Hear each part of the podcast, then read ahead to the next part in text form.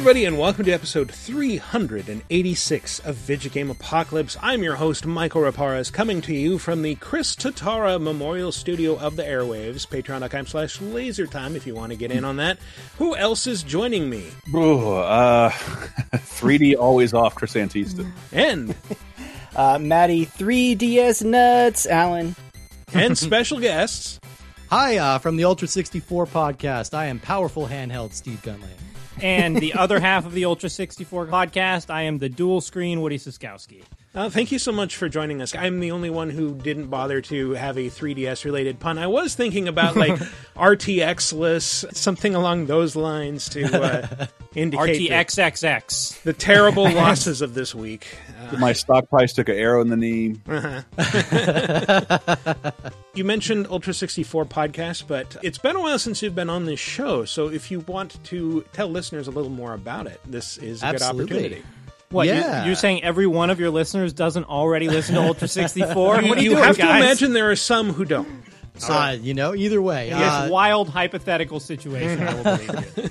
well, uh, the Ultra 64 podcast, I have a complete collection of Nintendo 64 games. And Steve basically- started the podcast just to brag about that. That's the whole, Basically that's the whole purpose of It's it. the whole thing. Yeah, Uh, I, can, I can afford 72 games. you know, you know, not to brag, not to brag. I, I was gonna say yeah, that that would be the platform to pick if you're gonna have the complete collection Sure. of games from a platform. It's accessible. it's accessible. At the yeah. time, it would have been the most expensive collection in the world with, with Yeah. what they were charging for those. Oh games. god, yeah, they were like 70, 80 bucks at the time. Yeah, they're much cheaper now. But yeah, I have a complete collection of Nintendo 64 games, and so every week uh, we've been picking a random one or two of them, and we've been playing them and talking about them. Uh, we are actually getting close to the end of the catalog. I think uh, I, I did the math on it. Looks like we're ending this portion of a show in January. We're going to be completing the entire catalog.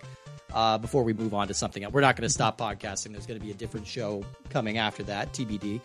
But uh, yeah, yeah, that we've been doing it for about three years now, and almost through the entire catalog. So if you want to know, if you want to know where the wheat separates from the many, many, many pieces of chaff, then um, sure. Ultra 64 is the place to go. I look forward to the 64DD anthology that you will announce and then never do. nice. I like that.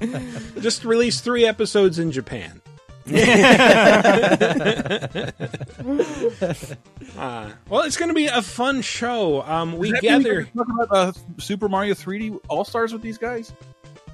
Yeah, we. we oh yeah, we'll yeah, talk about yeah. that. We are We, we, we know about it. We've played Mario 64. we're prepared for that one. Oh boy, lot lot of hate out there for Mario 64 in the old internet land. Can't wait to Ooh, I've been that I've one. been seeing that. Actually, uh, a mutual pod friend TL Foster has offered to come on our show and argue why Mario 64 is a bad capital B bad game. Uh, Imagine that No the game that established 3D platforming maybe hasn't aged as greatly as, as, as modern 3D platformers. Imagine. Jumping Flash or nothing. man. TL, king of bad takes, man. He's the best. no, we love TL. We love TL for sure. Of course, of course. We, we love him too, but he's still the king of bad takes. yeah, Oh, that's- yeah. Oh, it's yeah. not a value yeah. judgment. That's his it's a brand, fact. you. He's the king, man. We gather here not to mourn the 3DS, but to honor it. So that's uh, the big news hook for this week. Uh, Nintendo is stopping production of the 3DS after 11 years. How long has it been around? Is Yeah, it it came out in 2011. 2011? Okay, I was thinking 2009 for some reason. With great shame. I think 2009 was the DSi, Michael. Like it wasn't the DSi right Yeah, before the. I never 3DS. do this show with notes. Uh, people behind there. Yeah, pour, pour like one, jazz, press man. uh, press. I would press X to pour one out for the 3DS, but I don't remember which button X is ever. Yeah, that's just gonna that's just X is that's just gonna change your the hats. Well, it's got a gyroscopic sensor, so you can just turn your 3DS sideways to pour one out. That's true. yeah. That's true. Play it, ma- yeah, do it Medio style. Uh, yeah, the 3DS was a great little handheld, and I think it it became the Game Boy successor so quickly that I, I feel like we kind of lost track of all the neat stuff that it could do. Oh, like so much stuff. it had like it had the gyroscope stuff that you mentioned. It had Street Pass, which was Yeah. huge and factored into a lot of different games. It had uh, a camera that nobody ever used except for that weird Face Raiders game that came with You- it. You Oh, could yeah. very weirdly, um, it got to a point where you could hack the Pokemon games and go online and take pictures of barcodes to import Pokemon into your game. Like oh, those QR codes. People would just post pictures and be like, "Here's a full stat Genesect. Like, hmm. take a picture of this on your 3DS and it'll go into your game." Yeah, Very I, I odd. found I found my actual the physical cards that kind of came with it that were like, hey, if you want to ma- create a 3D object in the world and take a 3D picture, use these. You can have your your Mii posing anywhere in a room on this little card we gave you. I found some of those. It did AR, man. Yeah, dude, it was AR before AR was a thing. Well, Yeah, that's and- kind and- of what I remember is it- felt like the early 3DS was really leaning on the gimmicks. Like I think we all hmm. can sort of look back on it fondly as this cool successor, but I think it took a while for it to sort of get there. Like I just remember Yeah. early 3DS, a, a friend of mine had gotten it and was showing it to me. He's like, "Look at Mario 3D Land." I'm like, "Oh, that's pretty cool." And he's like, "Look at these AR cards. You can see your face." And I'm hmm. like, "Great. Do you have any other games?" Nope. it's like, "Oh, okay." and and I, I think uh, I, I've championed this, so I feel bad, but it's like it is literally the end of the handheld era, and no Yeah. mobile Yeah. is not the exact same thing, and no, neither is the Switch. And if you play Mario 64 in handheld ho- mode, you're a fucking maniac. It is very easy to press the buttons that makes you ground pound and go down very easily if one of them is mildly nudge. I, I fucking hated playing that in handheld mode. Uh, Well, I, but, th- I like, think I think it's fair to say, yeah, Nintendo's new thing, their their next platform, whatever it's going to be, will be this hybrid thing again because it's hugely successful for the Switch. Right. So yeah, the days of a Yeah. dedicated mm. handheld seem superfluous. it's it's yeah, Yeah. it seems it seems quaint and it all but it also means you know I I, I we won't I loved Bravely Default. I've mm-hmm. never touched Octopath Traveler because it has to compete with a bunch of other games that are meant more for home play. It's instead funny, Chris, because you, you mentioned that we were And- chatting earlier today, and we're like, man, are we missing any games on our top five? And then you mentioned like, well, it was a killer system for JRPGs, and I love JRPGs, but I was like, I haven't played any of the best JRPGs on 3DS just because it was kind of a point in my life where I wasn't dedic. If I was gonna dedicate time to a game, I wasn't sitting down with a handheld. I was gonna do it on Right. my, like a dedicated console, and I'm like, fuck, I I missed like some really good JRPGs. But it kind of my, my entire my entire time in the game industry went went hand in hand with a three a three hour a day commute. So Hmm. the 3ds was like kind of one of the most amazing things throughout that entire thing. I, I Yeah. I, I it's not I wouldn't call it Stockholm syndrome, but I have a ton of love for it just for that. For Yeah. for bringing 3D pseudo 3D handheld experiences, and again to optimize your game for portable play, something you can shut the lid and not have to worry about it. Stay low on the cutscenes, stay low on the load times. Uh, I think it was a great little system, and for, further to its credit, it it's wacky and weird, and not a lot of those games are going to translate well Yeah. to anything. So Well, a, a lot yeah. of them will just be lost there. It's funny because Woody's proved to talking about how much it relied on the gimmick when it first launched. I don't think the system hit its stride until they got past the 3D gimmick. Yep. Like, if, if, like the best That's the games on that system thing. aren't remembered as 3D games.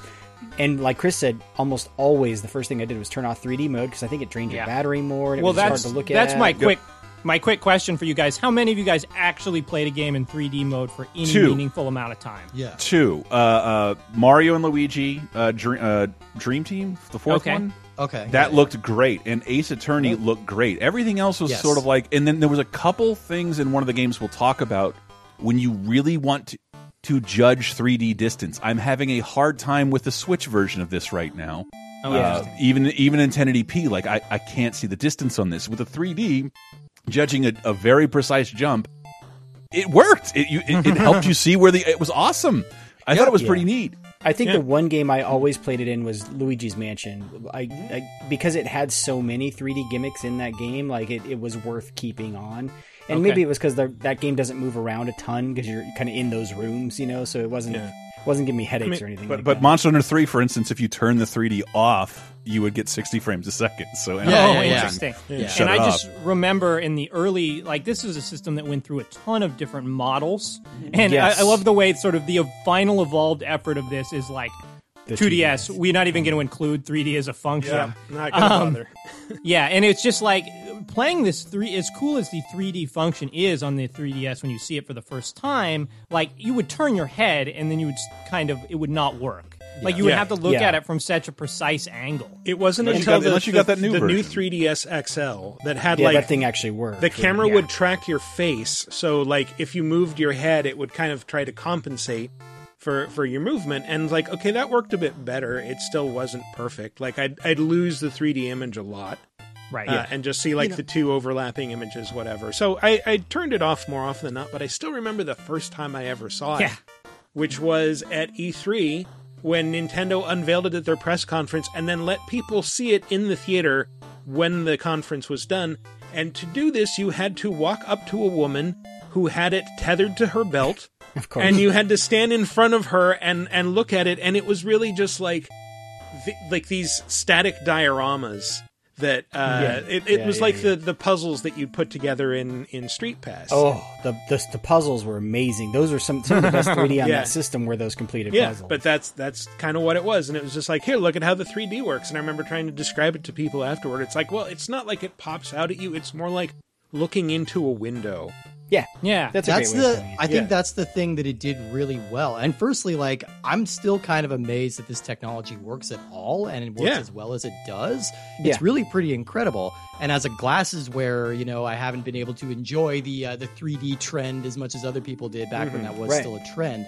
But you know, as much as you could want to turn it off at times as well, I think this understood what made 3D work, and that's not shit jumping out at you. The only time that ever works is when it's Jerry O'Connell's severed penis.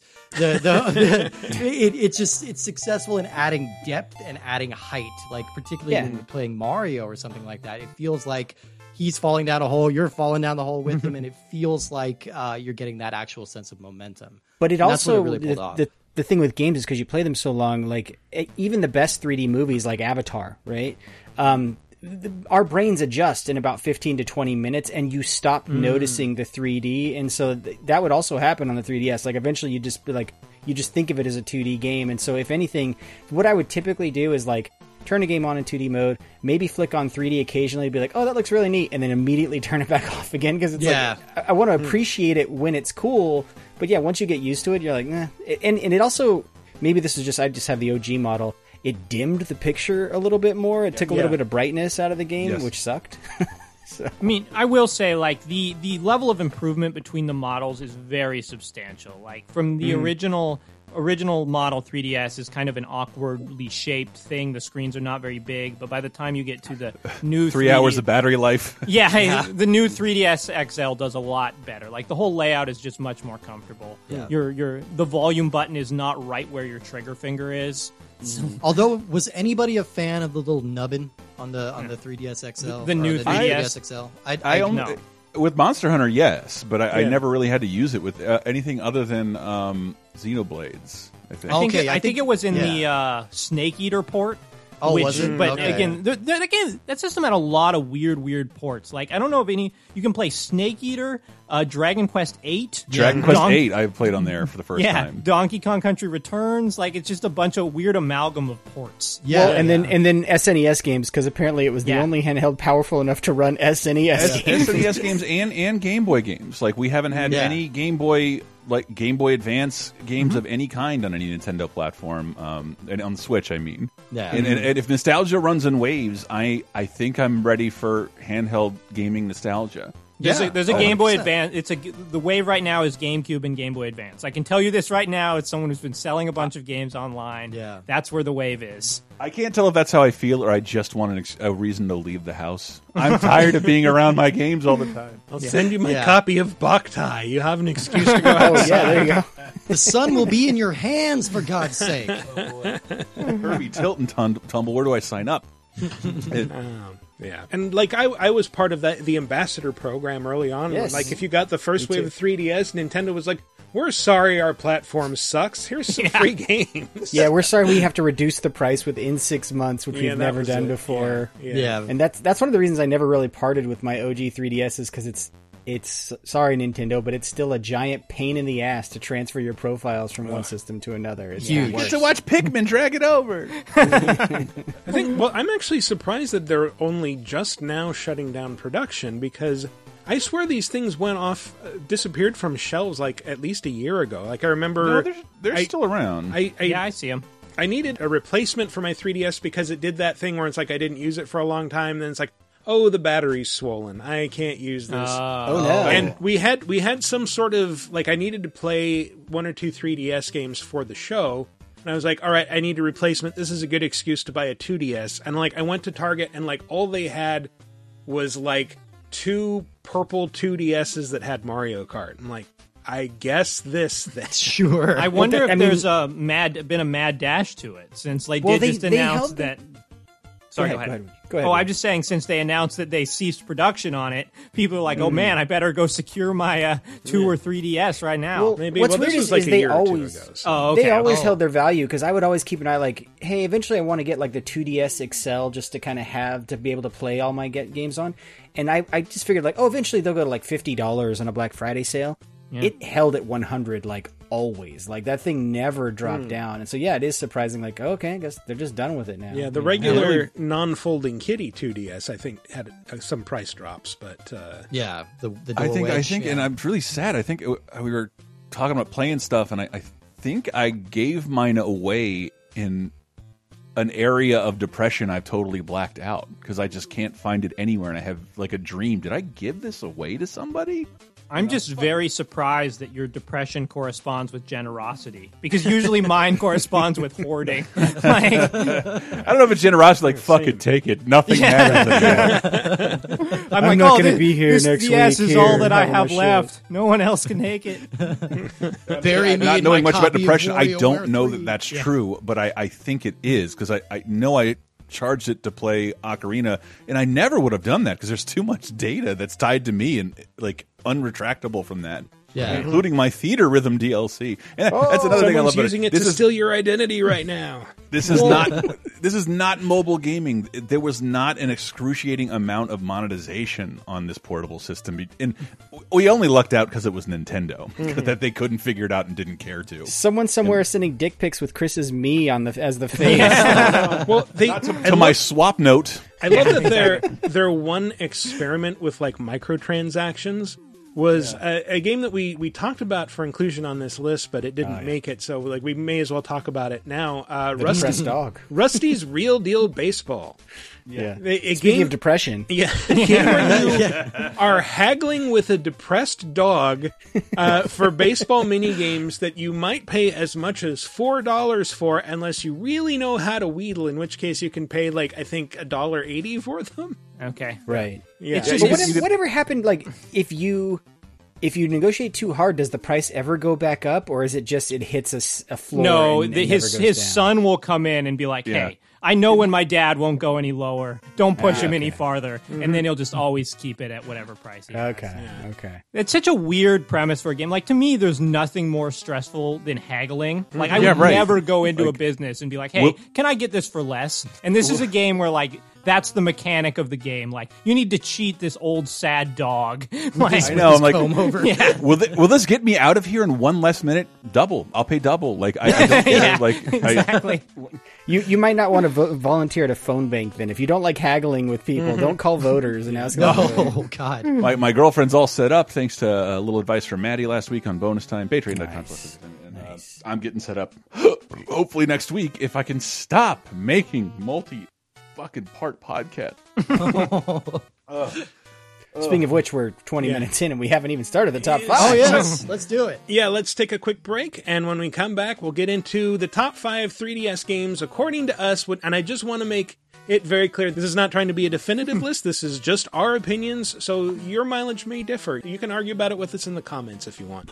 Uh, I'll argue anyway, about, with you about it right now. all right, let's take a break, and when we get back, 3DS games. Do you like Vidjagame Apocalypse in 30 2010? Well, the LaserTime Patreon has figured out a way to combine the two. Over at patreon.com slash lasertime, we've taken a month's worth of 30 2010's games from 30, 20, and 10 years ago and grabbed the hosts Michael Raparez. And Matthew Allen. from Vidjagame Apocalypse. And with our combined three decades plus in the games industry, we found a great way to take a deep dive into the biggest gaming anniversaries of the month. Here's a recent sample. And uh, Total Recall for NES is out. Pretty notorious for being one of the worst games from one of the best movies of that era. Total Recall. This might is be one of the worst games I've ever played. I think the best part about this game is the back of box uh, copy. Have you guys read this? No. No. Okay, re- re- is the, get ready for lots of parentheticals. You are Quaid, aren't you? You have a good job. Your life as you know it no longer exists, and a lovely wife. She's on their side. You're about to take a dream vacation to Mars. They're trying to kill you. It should be fun. Deadly secrets are being unlocked by your mind implant. And relaxing. Only you can activate the oxygen reactor and prevent an interplanetary catastrophe. Quaid, pre-order Quaid. Yeah. Oh, I just want to say also another thing about the first level of this game that jumped out. Uh, within your first few steps is a cinema that you can go into, and in this cinema you see the credits for Total Recall the game. Which I cannot believe you people wanted to put your names on this, much less that you put them so close to the beginning. So, in addition to weekly bonus shows, over 100 movie commentaries, exclusive specials, you can get the 30 2010 Video Games Edition, celebrating a month of important gaming milestones every single month at patreon.com slash lasertime in exchange for just five bucks. And you'll support all of the Lasertime shows, including Vidjagame Apocalypse, right, guys? Yeah.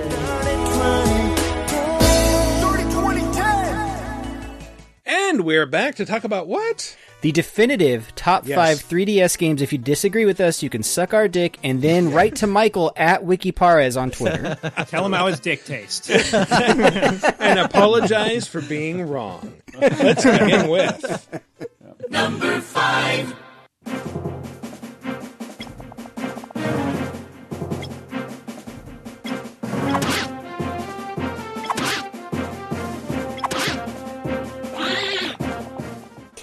Uh, this might be a weird pick for number five until you realize that we're talking about multiple games here, all tied to one specific feature.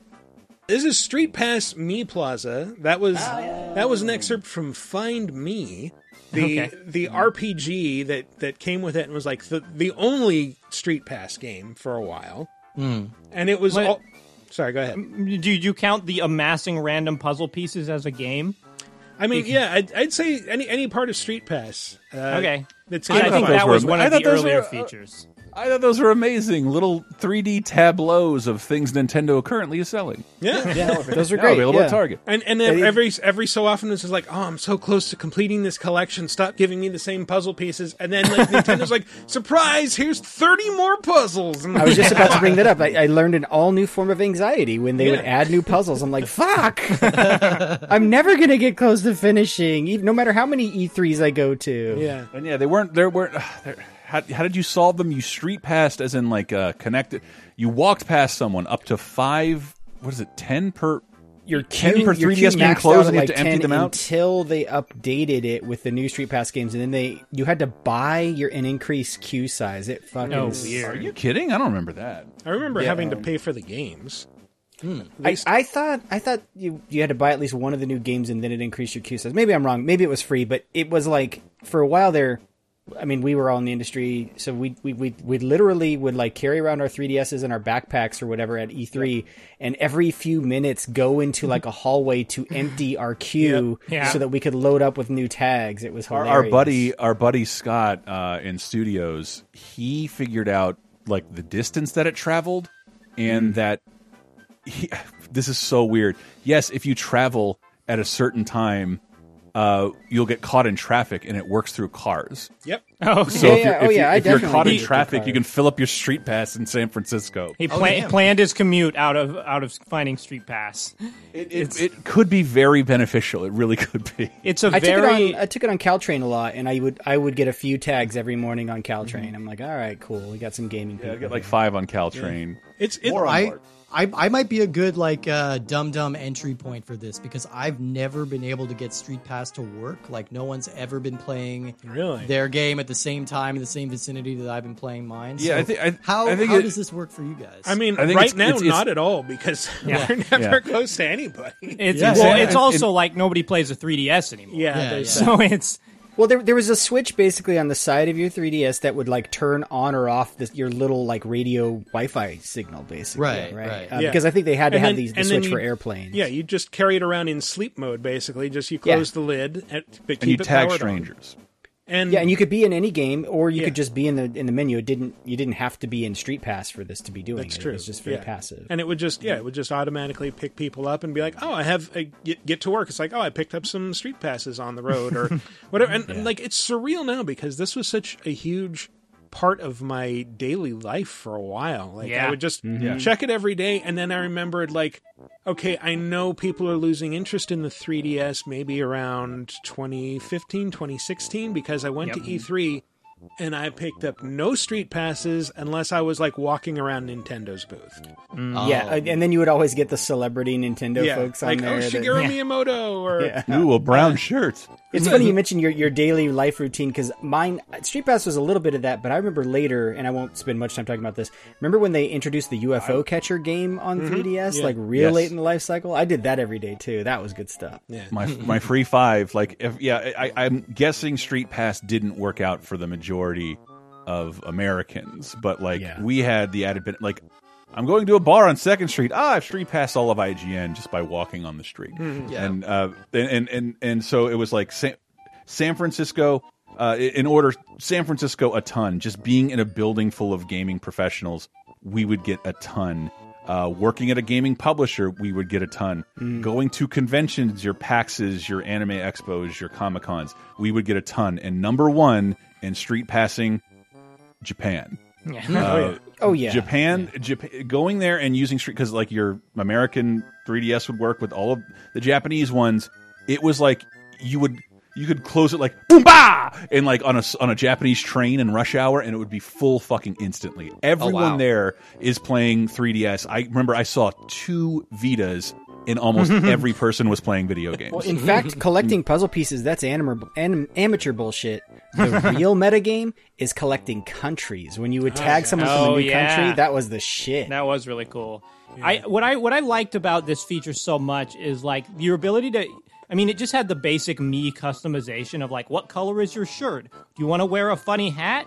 But somehow like being able to customize a Mii here and carry it around in your pocket and then like sort of meet other people actually gave like this sort of personal attachment to your 3DS. Yeah, Yeah, and actually like- played into that Find Mii game. Michael played the clip from. Is remember you had to you had to get certain color Mm-hmm. shirt wearing people to attack certain monsters, and sometimes you would get stuck in that game if you're like you would just go up to a friend and be like, "Fucking change your shirt to green. I need Put on a a green, green shirt, please.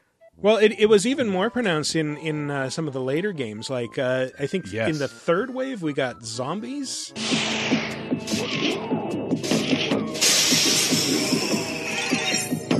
So it's like this survival horror mini game where you'd like wander around fighting zombies, and depending on what interest you had registered for your Mii, it would uh, determine what weapon you had. So if Oh, like that's neat. if you're like, I like being on the internet, you'd like walk around with a tablet that you could attack people with, and your your special attack would be wow. online shopping, which like just drops a giant package on your enemies. Wow, mine just said video games and porno. I wonder what my weapon. was. It still dropped a giant package on your and you know that's a joke because Nintendo only lets you pick from like eight different things I to know. like. I I, like horses and food and the internet and games, and there's nothing else to choose from. Nothing. what else is there in life? And I, I should say that about street, just Street Pass in general. Every launch of a social platform comes with a free game of some kind, but they're shitty and not made by Nintendo or Spike Chunsoft, it's etc. Yeah. These were high quality games that you basically were playing with your friends' avatars. It was so cool. I'm curious what you guys thought of this one in particular. Is this the, the this is the uh, uh, Rochambeau Yeah, the the conquest game. I I beat it a billion percent. Yeah. I was so proud of that. It took forever. I loved it, and I remember people Yeah. saying like, "No, that's like the shitty basic one." I'm like, "No, it's amazing. I love it. It's it." rock paper scissors. The the haunted mansion one was the real fucking banger. yeah, it was was that's the pretty triple A one. It was huge. It's amazing. It's long, and uh, your friends would fight for you as your own personal Ghostbusters and given powers by what shirt they were wearing. It was real good. I never liked Flower Town, but maybe I was missing something there. Yeah, I, I thought that was like. Are people ironically saying they like this because it fucking sucks? I, I don't care. This is I boring. as don't want to set up flowers around my house, but here I am. One month of Animal Crossing addiction, looking at everybody else like they're fucking idiots. Like, really? You're playing that game? Clean up your own house. Yeah, I, I, I had to hit a hard stop. I'm, I'm sure I've told this story on the show before, but I had to hit a hard stop on Street Pass. Uh, and this is like one of the biggest losses in my life of video game stuff. In that, like, so I, I was in the habit up to like 2016, 2017 of just like walking around with it closed uh, but on in my bag uh, to pick up street passes. And I was walking to work one day, and uh, rainstorm hit, like really torrential rainstorm. I was caught without an umbrella, and I just had to uh, hoof it to work. And uh, about five blocks of this, and then I get in and I reach into the pocket that my 3DS was in, and I realize uh, it was not waterproof. In Oh, fact, no. it's it's floating in water, and it's off now because it's short circuited. And so I had to send it for repairs and they sent it back and like all of my street pass data was completely wiped Oh no! and all my rusty slugger data too so i had to pay for those mini games again if i wanted to play them which i kind of don't but No, you probably got the gist of them. the That- I mean, that, that game is weird. The haggling is the game. It's Yeah, the purchasing exactly. is, is the Oh, game. I, I love the rhythm timing of. I love. I, I love home run derby games. Hmm. So I, I, I was a sucker for that game. yeah that was pretty cool but yes uh, street pass Mii Plaza and all the various games I, I actually missed some of them like that debuted i think in 2016 there was like a ninja one where you would like line up your friends and in like it was such a weird concept it's like well you're a ninja and you're supposed to kill demons but you can only do this while being launched out of a cannon and you can only be in the cannon naked. So you hmm. have to line up your friends so that they'll like launch kites with your weapons and gear and uh, you have to make sure that those kites will be within your flight path so you can collect them as you fly Like, I, I miss weird Nintendo That's- so much. that, that's You're like just- the, the concept of a fever dream yeah, that's that's what I was gonna say. like like Nintendo like hey um, congratulations for being very successful with with the Switch but it's very straight laced kind of boring Nintendo like it's Mm-hmm. you know but 3DS was like peak like we're doing awesome store music we're doing weird ass fucking Street Yeah. Pass games like weird Nintendo is best Nintendo it's cheaper we have a, a longer leash Yeah, it's just it's just the reality is like ninety five percent of America, these games were fucking unusable, and there's no way they made money because I can't mm. imagine charging for this Street Pass stuff that you just couldn't do. Yeah. There's, there was no there was no way. I think on the Ghost game you could spend in game money to bring in people you didn't Street Pass, but other than that, like you couldn't play this. Game Well, I think that uh, the 3DS had like a pedometer on it too, so it would measure your steps as you were walking around with it, and then give you coins, like play coins Yeah. that you could use to unlock puzzle pieces or hire f- previous friends back. right, it, Yeah, it did. right. Yes, or Yes, or to it is hire uh, just like random characters in in Find Mii and some of the other And, games. and, and fortunately, though unplayable, given its social nature, uh, I guess it's still probably playable. But it has been immortalized in Smash Brothers. It is a stage. Oh yeah, yeah. Uh, Find Mii. Oh, neat. Uh, well, we should probably move along, though that was great. But is it as great as number four? Clearly not.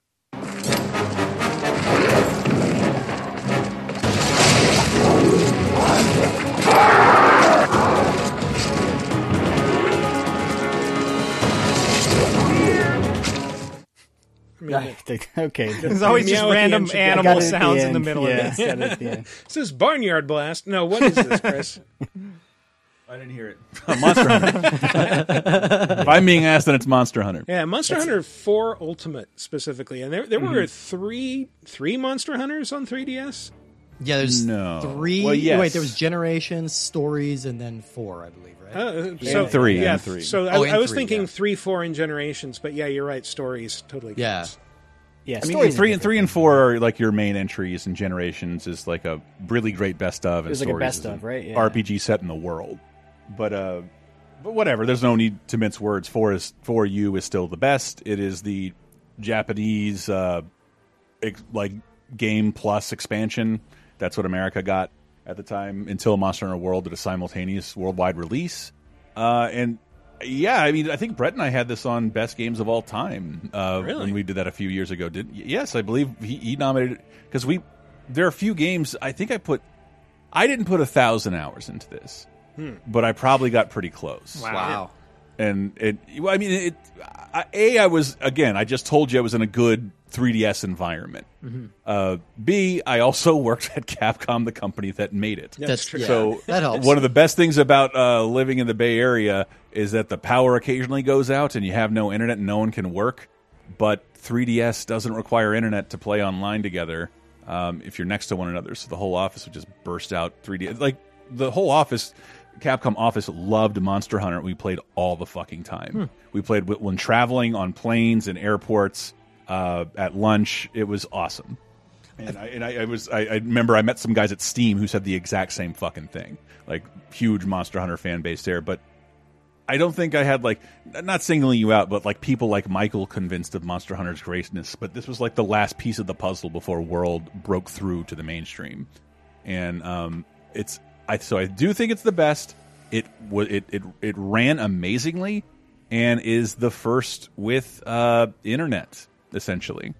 If you if you didn't go through the drama of the Wii U and Monster Hunter 3 what was it called? Ultimate and you would buy the Wii U version you could transfer your save back and forth through the 3DS and Wii U Yeah, remember you with a that. separate app. It, and if you forgot the next day and like ah I didn't transfer my Wii U profile back to the, you'd open up your 3DS and find like an empty Monster Hunter game. Oh, like, no. you, couldn't, you couldn't do shit. Now what are you it was gonna it, do? it was so fucking clumsy for like 2013 it, like embarrassingly so. And then 2014 came out with internet internet that would be embarrassing to most companies in, in 2014 but for nintendo was a massive step forward and had a ton of people playing. And you could search by monster. It was just fucking delicious. I just remember And, uh, coming over to your house and like looking at your screen and like there's a just a Monster Hunter character with two uh smaller guys with huge masks and you're just like doing a little dance and you're like these are my guys. Yeah yeah oh that was that must have been three Yeah, yeah, that was 3. uh, my my cha-cha I feel like uh, the Monster Hunter series is the series I've worked the hardest to try to get into because it's like I know at the end of the day this is something I will really like if I can just kind of find an in. And so I've tried a couple times, like Monster Hunter World. I found too complex; it was kind of too overwhelming, and I just had trouble mm. getting into it. And three was just a little clunky, but Monster Hunter Four like grabs you from the first moment. Like it, it- mm-hmm. this that's this is the game I think if you want to get into Monster Hunter, this is the one you should start with because it really walks hmm. you into it. It introduces you to the world in a very organic way and kind of eases you into the mechanics rather than just throwing you into the deep end. Yeah, it's it, it's it's been a huge it was a huge struggle getting Monster Hunter because it was a bona fide phenomenon in Japan, Yeah. and you'd have to convince Japanese development to make this extra layer of like helping Americans understand what like the, the Japanese understand uh, Monster Hunter the way like I understand Fortnite, despite despite not having played it. I know about V Bucks and there's Marvel characters right now. That's how Monster Hunter always was in Japan, whereas Americans don't know fuck. Like, why is my weapon not working in red? Yeah. Didn't sharpen it. How do I sharpen it with a? we- It's like all of that stuff needs to be explained, Yeah. and It's th- it's a it- game I that makes you work at it. It doesn't it doesn't give you a lot. You kind of you kind of need to come to Monster Hunter. Monster Hunter won't come to you. It it Yeah. gets better with every game, but like in you know Japan's defense, like that was just for us because everybody mm. else sort of understood how to do it, and if you didn't, ask the person you're sitting next to playing with on the train to, to on the train seriously like be- the, like you you could go you could go to there were there are designated spots when I was in Japan where people strangers would come together to play Monster Hunter. There Oh. it wasn't online. You it was ad hoc always, or is that the right term? Yeah, Yeah. Where, yes, yeah, you're connected to systems like via Wi-Fi, but there's no internet involved. Uh, Monster Hunter was, until four, that's how it works. So for four, things got real serious, and like I felt like I got real. To explain Monster Hunter, I know we we've done this a billion times. Imagine Street Fighter, um, yet it's a little more like Punch Out, where uh, where people wink and nod when they're telling you what move they're about to do. The monsters do that as well, but you will need precision timing. You will need to learn, and it's it's not as brutal as playing a real Street Fighter opponent, but like Punch Out, the you ah shit, he's braying, he's about to go, he's about to get mad. I know what he's about to do, and I can prepare. In a split second. So I- but uh, I played it and, and then bit. and now imagine Punch Out with multiple people. Oh shit, he blinked. All of your friends jump. Boop, boop, punch, punch, punch, throw out a net, trap him, shock him with shit. It's a fucking great. So I, I played a little bit before today, and this is one that I remember. Like, oh yeah, I think I played it for like twenty minutes and set it aside, and then like opened my save. It was like I played for eight hours, and I barely remember. It's probably the tutorial. Uh, probably, yeah. and but then getting into it, it's just like, oh, it's like Dark Souls. All right, no, the the the combat dynamic is very similar to Dark Souls, where it's just like, okay, a lot of rolling, and you're kind of slow to hit, so you need to compensate for that. And okay, Yeah. yeah, I got it. Yeah, there's uh, there's not it's not like waiting for a cutscene for a thing to fall down so you can wail at it for another cutscene. It's it was like uh yeah Souls people I, I I- I'll never forget when I played Dark Souls three for the first time. People were how the f- I thought he sucked at games. How is he doing this? And I think Ryan was just like he plays dual blades in Monster Hunter. he gets real close and knows how to dodge out of the fucking way, and and dodge more than you hit. That's pretty much just what you have to understand. And, and, and most games don't t don't train you for that. It's just hit, hit, hit, hit, hit, hit, hit, hit, hit, hit, hit, take damage, hit, hit, hit, hit. Yeah. I also love the emphasis that this series puts on food.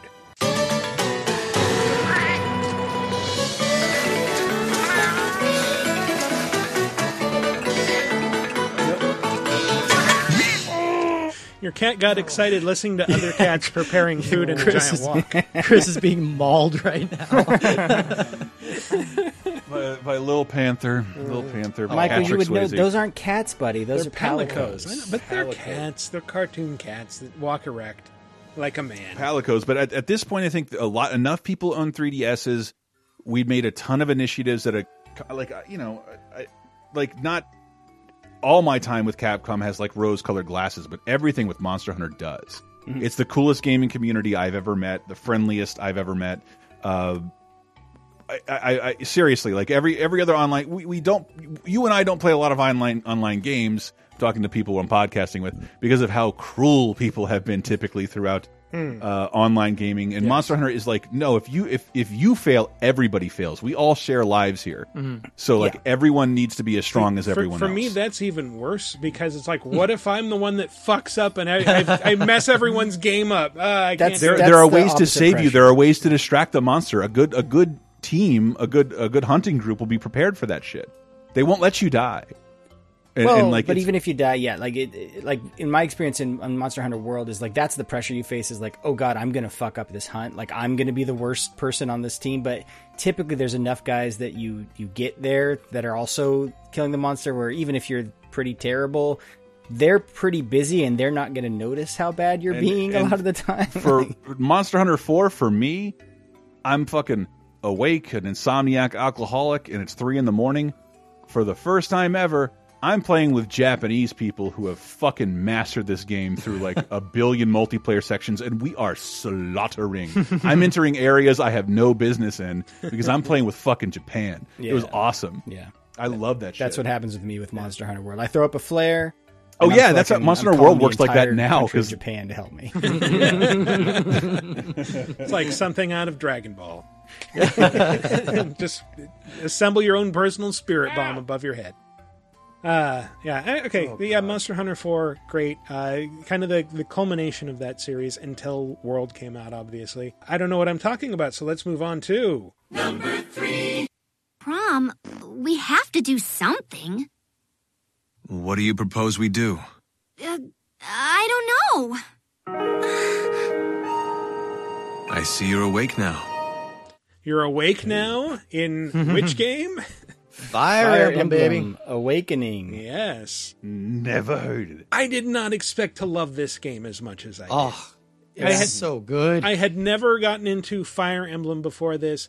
I was very sour on uh, JRPGs in general when this came out, and this sucked me in so hard. And like, I Excuse me? It, yeah, no, it, it sucked my dick. This game slobbed my nuts. So hard. Yeah. So hard. See, yeah, that's what that's what happens when you try to one that up. Chrom. That Chrom. Chrom, That's why yeah. these are so collectible now. Yeah. This one's never sucked a dick before. Uh, no. I. no, well, it's it's funny that we're taking it in this direction because uh, Fire Emblem Awakening, aside from being an excellent tactical RPG that uh, used the 3D effect quite well in a lot of its uh, anime-ish 3D cutscenes was a, at its core a matchmaking game. Like one of the most fun things Yeah. about this game was like you recruit all these characters and assemble this army, and then you kind of just like play matchmaker with your dolls. Like, okay, now you spend more time with him, and you get your your levels up to A, and then then you can get married, and then I can add your child to my army.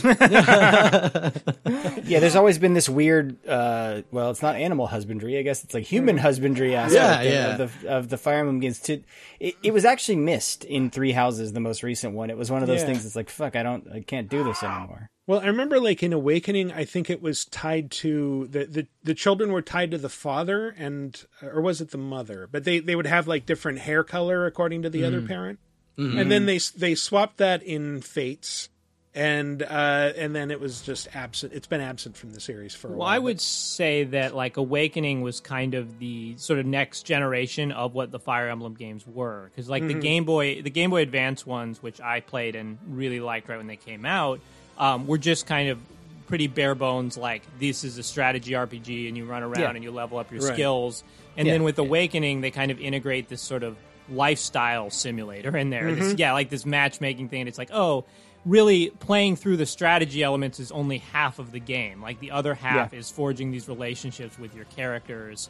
And then Yeah. Three Houses is basically like the total evolution of that of we're just going to put a whole other game mode where you're running around this school and like the actual missions are just kind of off to the side.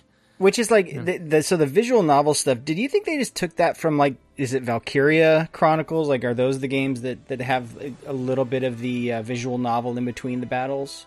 That's what it kind of reminded me of visually, at Hmm. least. Like they went with kind of more of a cel shaded look to the uh, uh, cutscenes, at least. Yeah, I think they were leaning a bit on Valkyria, It, it works, which is not a And- good, not a bad thing to draw from. Yeah. What's so funny is my intro to this series because I love Three Houses. It was like after last year's you know Game of the Year, I was like, "Fuck, should have put that on there" because I p- played it after. But um, the, what I got into my first exposure to the series was that mobile game they did, which I think oh, the the Emblem women on Heroes? Yeah the women on What's Good Game used to call that like sexy casino because it was Yeah, yeah. basically just like um, it was like gachapon where it was like, "Oh, you won this hero." I hate I hate how sexy all the Fire Emblem characters are.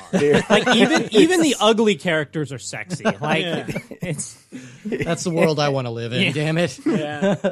Was it was it Awakening or Fates that had the uh, this is clearly a 12 year old girl in a bikini, but it's okay because she's really a 3,000 year old dragon. Oh yeah, I think Oh, that was yeah. uh, I think that was Awakening. Is Yeah, that Tiki? yeah. Yeah, yeah, yeah. I mean, I don't know. The the 3DS was really where the Fire Emblem series kind of went mainstream. Here I in the believe US. they were like Uh, on a, on a realm of either being canceled or getting stopped and releasing them in the U.S. Yeah. because the Game Boy Advance ones didn't Yeah. quite break through to the level. Mm-hmm. But Awakening sold so well that they're like, oh, we're making this a thing now. And I mean, this is Yeah. a series that's been around in Japan since 1990. It didn't come here until what 2000, 2002, something like that. Something Didn't like we that. get one of the GBA ones in that ambassador program on 3DS? Actually, think like so, I feel yeah. like there was a Fire Emblem thrown in there, and yeah, to to Woody's point, I was like, oh, okay, it's one of these. It's one of these like tactical RPGs. Sure, you know, It's not- like not- not Advance much- Wars, but not as good. But yeah, not yeah, exactly, exactly. So, well, it's but, a- um, Advance Wars where your guys aren't expendable. Yeah. Mm, yeah, yeah, that's a big. Right, right, and that was always the trick. Is like I got to keep, got to keep them alive. Want to want to progress the stories, and yeah, you know, build up those relationships with them. And but then it also had, um, did Awakening and Fates both have the element of like the rock paper scissors, where it's like, okay, Yeah, Yeah. that's, that's Uh, always been so- Fire Emblem. Well, But- they got well, rid of it in not Three Houses. It's not in Three Houses. Oh, yeah, yeah. they took that Shit. out. Yeah, yeah. N- That's why I was doing so poorly in that game. It's like, why is- I- th- this lane shouldn't be doing this well against an axe. What the hell? Yeah, yeah. I think it's, it's, it's completely gone. It's weird. Hmm. A- Awakening, like, and the Fire Emblem games on GBA and like DS and, and GameCube, they were all great, but they had a kind of a reputation of being extremely difficult. You know, there was always Mm-hmm. a point in the GBA games, especially where I just couldn't go any further because I'd lost too many people. I'd made You too many hadn't leveled up your guys right. I hadn't leveled them up right. I didn't bring enough Mm-hmm. antidotes, whatever it was. But Awakening, like, you could argue that maybe it was a little too easy compared to some of the other games. But like, I feel like I feel like they struck a really good balance with Awakening. Like, and it it really helped kind of make it more accessible to people who would be afraid of the series before that. And well, that- they also gave. I think this was the first game that gave you the option of having your characters not actually die. Yeah. Like they'll die for the mission, but then they'll come back later. Mm-hmm. Which actually, in all honesty, kind of ruins the game. Yeah. because your characters just become unstoppable tanks. Yes. yeah, you know that's that's the thing. It's like weirdly that's always been the hook for me is that you can lose your characters, which means you get attached to your characters, which means you get hmm. involved in what they're Yeah. doing, and that makes even kind of the most boilerplate kind of JRPG nonsense plot. It makes it involving because Yeah. you care Well, about what- these people. For What me, the means is hook is, that scum. my characters become invincible tanks. Oh, there you go. There you go. That's a good. Too. That- That's, a good that's le- too. that's less fun than it sounds when the enemy just runs into you and bounces off. Uh, but it, but it is weird that like yeah, most of these tactical RPGs I think suffer from that problem. Even Wargroove from a few years ago like had that problem where you just hit that difficulty barrier and you're like, fuck, okay, it's another one of these. Whereas Fire Emblem was like, nah, if we're gonna if we're gonna make this a little bit more mainstream, we gotta let people finish the fucking game. yeah. Yeah. And they they figured it out. And then and but there's it's it's it's not easy by any by any means, but it's also like there's tons of depth there as well for the super pro players. Like I Oh, thought I was pretty good at Three Houses until I talked to Yeah. a coworker of mine who like is super min maxer and he's like, "Oh, well, I figured out if you do this during the tutorial, that'll get you started on this." And I'm like, "Holy shit!" Yeah. And like, yeah, I mean, even you know, both both of the games on the 3DS did that as well. They're just, especially with the the the marriages and, and stuff and when you have the kids it's like yeah there's so much depth if you take the time to explore it it's a really you know rewarding experience as a tactical rpg Uh, Fire Emblem also introduced one of the coolest female characters in Nintendo's canon. Wait, you're. you're a woman? And quite the actress, too. Honestly, I'm surprised you didn't figure it out until just now. Yeah, Chrom's daughter Lucina, who comes from the Yeah. future and is the reason all of your kids are immediately grown and combat ready. right because They're all coming from the future. Yeah, plot gets a little crazy in the middle there, but, well, but I, I don't think I've gotten that far in the game. Yeah, my yeah. mind is blown. I, Lucina's yeah, Lucina's fantastic and uh, a very solid Smash Brothers character right now too. As is Yeah. Crom actually, and Robin. Yeah, you know, people complain about all the Fire Emblem characters in Smash Brothers, which I get. But you know, they're solid. They're fun to play. and you got hundreds to choose from so yeah, exactly. Hundreds, literally hundreds. I guess I that want to. I that want to was play the guy with like the pot on his head. Yeah, yeah, yeah, that guy. I think I married him off to the underage dragon because they're like, you both you both seem underage, so yeah, okay, fine, whatever. Go marry children, It's- marry. yeah, it's somehow less creepy this way. I guess that's a mild spoiler with Lucina, but I don't think of it that way because, like you said, she's in Smash. She's all over the place. She's a big marketable character. Um, Yeah, th- her Figmas are very expensive now. yeah. Yeah, I don't I, like the story. I love the Fire Emblem games, but the stories bleed together so much, especially Yeah. because all the characters are just like beautiful generic anime people. Yeah. like I just I can never keep what is straight. Yeah, it's like Like- Suikoden level where it's just like I vaguely have a grasp of your Yeah. personality and who you are, but eh. Suikoden is a good a good comparison. Everyone Yeah, has yeah, all yeah. you need is one sort of personality hook, and you're like, okay, you qualify. Yep. You're Okay. a beefy Well, guy me, with an axe. You count as a character. for me it's more like you when you're playing you super know their names and you're into it but then like Mm-hmm. literally a day or two when you're done with it you're like i can't remember any of these people's names It's. I, and, I and was then you looking play the sequel and you characters, can't keep any of it straight. Right, yeah, because they they rarely ever like bring characters like across multiple episodes of the. None of the games so- have anything to do with each other, right? Like in terms of story, aside from maybe Conquest and Birthright or uh, whatever. Yeah, they've yeah similar lands and like some similar themes and Yeah, a couple of like. I think their their historical common figures. characters like Ike and Marth are, are reoccurring. Yeah, yeah, and and there's like a there's like a shared history with all of them, but yeah, they're all pretty independent. Mm-hmm. Yeah. Uh, yeah, this is this is my favorite game on the 3DS. I think Awakening is my. It's- is my I think it's just uh, a wonderful. I, I kind of want to replay it right There's now. so many Fire Emblem games on the. There's four Fire Emblem games on the 3DS. Yeah, we you- get uh, we get the two conquest games, and then we get uh, Fire Emblem Fates. Or no, it, No, it was there's Fa- Echoes. it was the yeah, two which Fates is games which is a then remake of I think one of the early like NES or Super Yes, NES games. yeah, Right. which was like Fire Emblem Gaiden or something originally. Yeah, mm, mm, mm, So, do you guys count the uh, the Fates games as as different games? Like, I, I just Oh, you know I it's do. one of those things where like you could pay twenty bucks if you if you bought one, you could pay twenty bucks to get the other one. And then I think it was an, another twenty bucks to get like the third episode, which was basically a third game. Yeah, it was pretty Kinda. Kind of dirty. I don't know. Like it was like, or you could get it as DLC later. Yeah, Yeah, like yeah. I, I, I was a fan of those games. I was not a fan of that release model. That was irritating, as especially as somebody who's trying to collect every like Fire Emblem thing. Like that Hmm. was super annoying to me. But uh, yeah, yeah, I would, I would, I think they're distinct enough games, right? Like after the first what four, three or four chapters, they become Mm-hmm. Yeah. pretty, pretty Yeah. different. Yeah, and they're, they're Um, plot wise, they're completely different. But Yeah, yeah. yeah, I'm really glad for Three Houses though. They they put both they put three campaigns on just all in one. It was, it was six hmm. different though because it's a sixty dollar game, right? Yeah. But it's like okay, they're all here, and then but even then the DLC for that one was super expensive. Like they Oh yeah. it, it was like whoa, okay, I'm gonna pay the. But I, I guess you realize it's, it's sort of an all new campaign. Yeah. Whereas is, is did Fates add the thing where you can like pet your soldiers with the touch screen? Yeah, yeah, yeah. That was weird. that was very strange. That was very strange. Yeah, to improve your, your your relationship level with them. Sh- show me where the stylus touched you. Show me where the stylus. oh, yikes. All right. Uh, yeah, one of my favorite series for sure, but uh, we would be remiss if we did not pay tribute to. number two. It's a go time.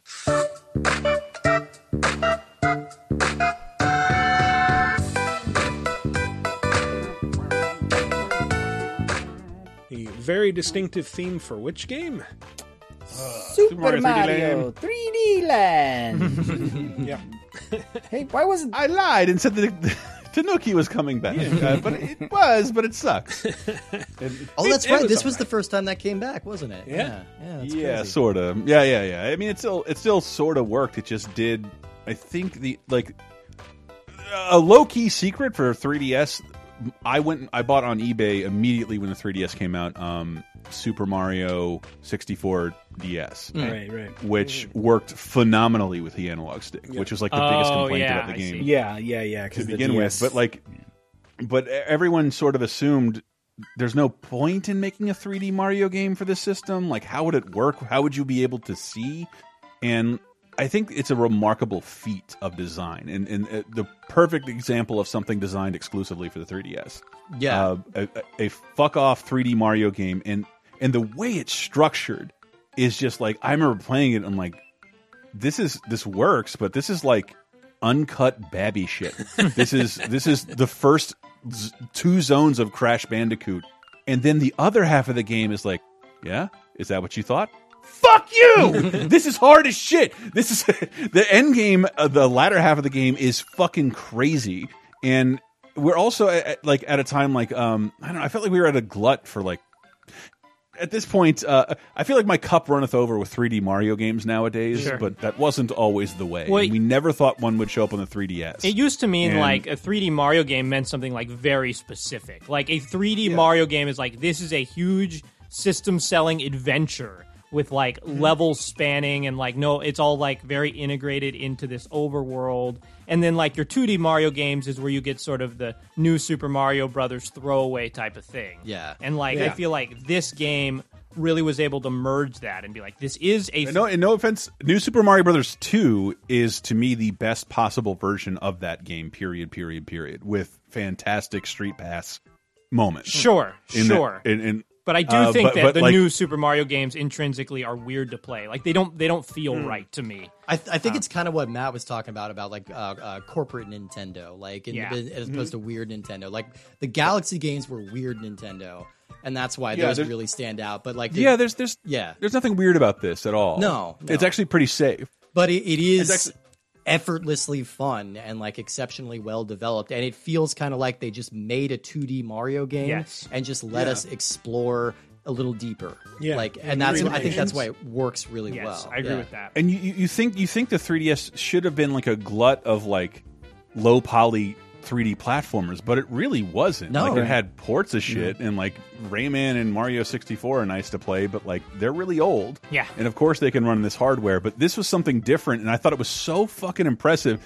And again, it was only diluted by like the camera's in really tight. Mm-hmm. It, it feels mm-hmm. a little like a Crash Bandicoot game with but with Mario physics.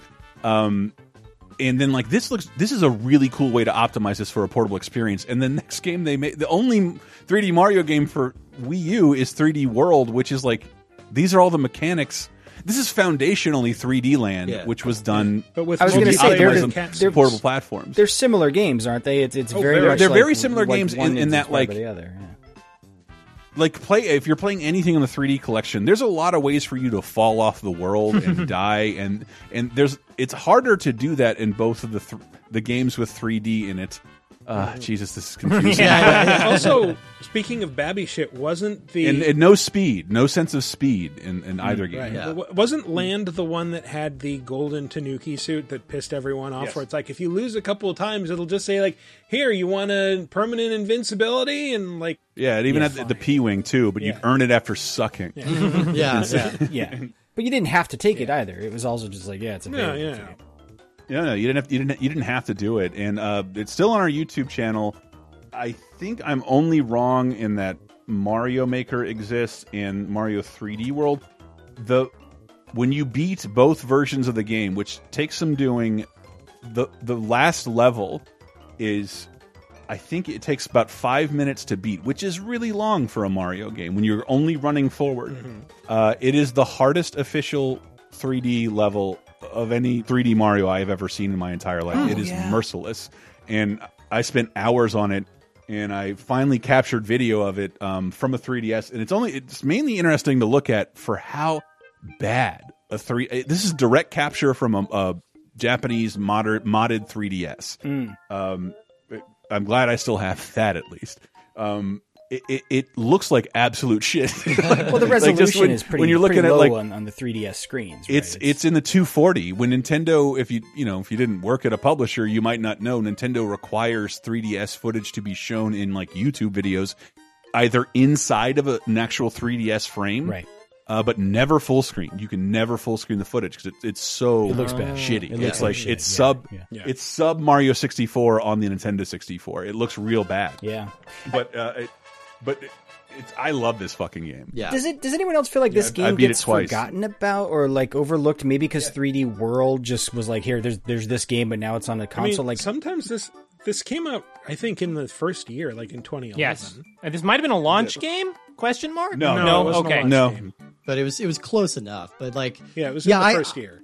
I'm no do I'm you with remember the launch like- games were the the fucking submarine game Yeah, and, Steel uh, Diver, and but there was Yeah, that yeah. Street Fighter That really good Ghost Recon, uh, is it Shadow Wars? I forget the the uh, the tactics one.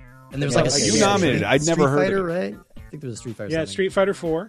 But yeah, but yeah, I think Matt's right. Like I, I think this one does tend to get forgotten, and I think a lot of that is because Hmm. uh, it's pretty short. Like you can blaze through this game pretty quickly, or at least I did. I You you only blazed through half of it, Steve. Oh well, I have not played that. You- enough of yeah. it. when- E- yeah, like, like, did you play the last level? The last level will fucking kick your dick in the dirt, It- man. It is, it is, it is ruthless. Well, you I'll- play I'll through like the game. eight worlds or what, whatever it is. I think that these games get forgotten because the ones that have this sort of overworld level structure just aren't quite as memorable as like. You know, Sunshine is not a game I'm crazy about, but everyone kind of remembers that Delfino Plaza theme, Yeah, and yeah. it gives it a Sure, real sure. definitive identity. Here, you're just running over blocks, but you Right. get through those eight worlds, and then you get into the underworld where the difficulty really cranks up, and it's a whole another. It's equal size of the game as well.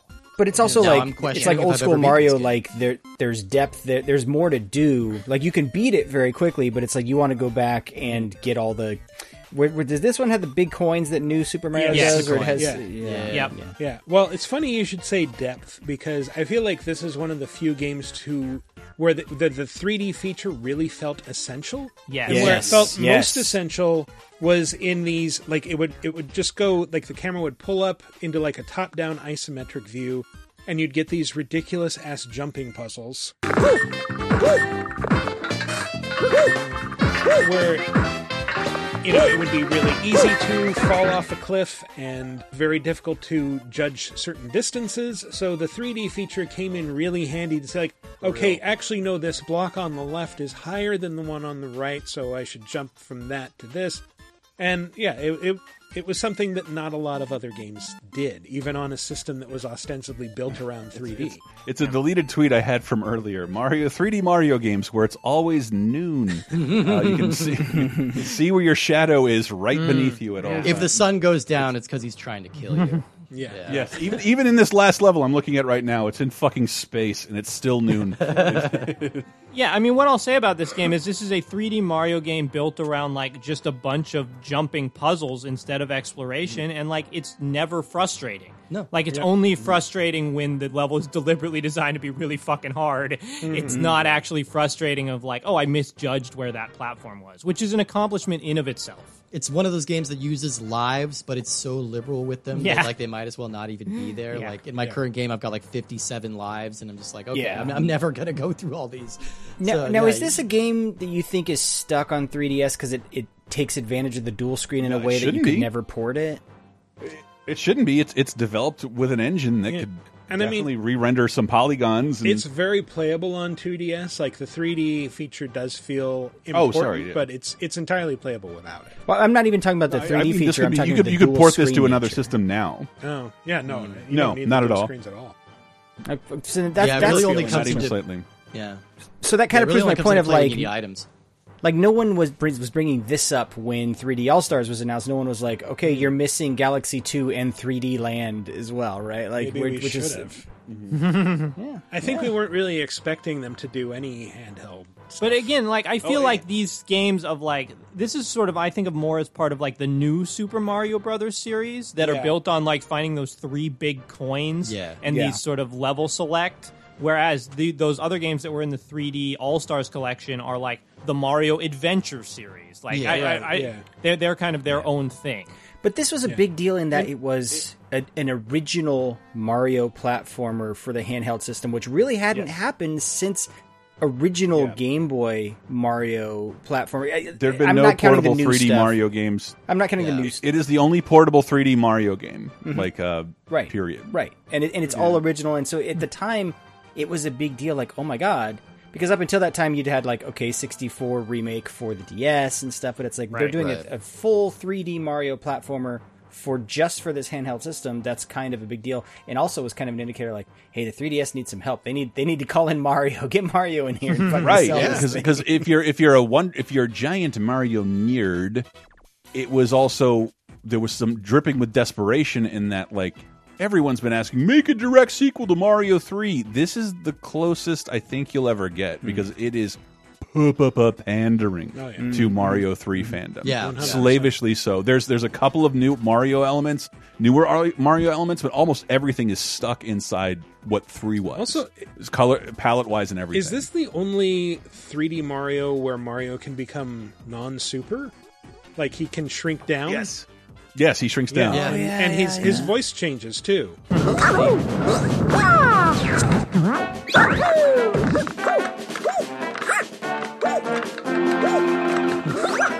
So I'm a little troubled by the implications of this because if Mario is by default super in this game and he's shrinking down to regular Mario, that means his natural speaking voice is very high pitched. like even more so than his usual one. he's shrinking to a mario mini and so you're going to put him basically lemming style on a track and he's going to somehow try to get around and, and confound mm-hmm. donkey kong Yeah, yeah, yeah. Mario Minis. Do not sleep on Mario Minis. I love that series. Oh, those are so great. But but yes, Michael, this is it is it is weird that yeah, this is the only one where he does because that, that's like a you would think that's like a core thing of Super Mario games is like yes, Yes. Mario eats a mushroom and gets big, and it's like since the 3D games doesn't happen, like, like no, we're Yeah. not doing that anymore. Yeah. It's too difficult to uh, have you know things target the different sized 3D models. Probably, who knows? Um. Anyway, let's move on to our undisputed ironclad.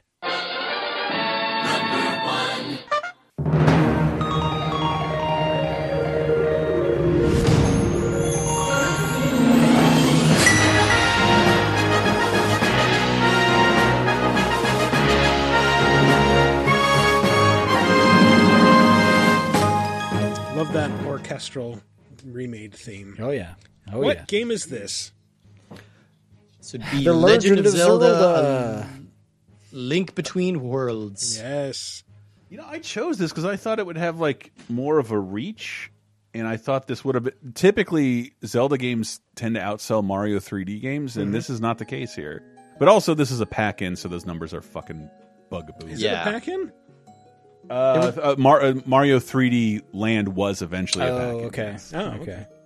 Um, and I think there were versions of Zelda as well. Yeah, but yeah, it's uh, yeah, yeah. It's it's you know the, it- Zelda is kind of the it's it's the Meryl Streep of, of video game lists. You know, it's like you you want to be mad that it's always number one, it's always the best at everything, but then you play it and it's just like, yeah, okay, no, this this is great, this is fantastic. You can't dispute this. Like this is just like effortlessly fun and great.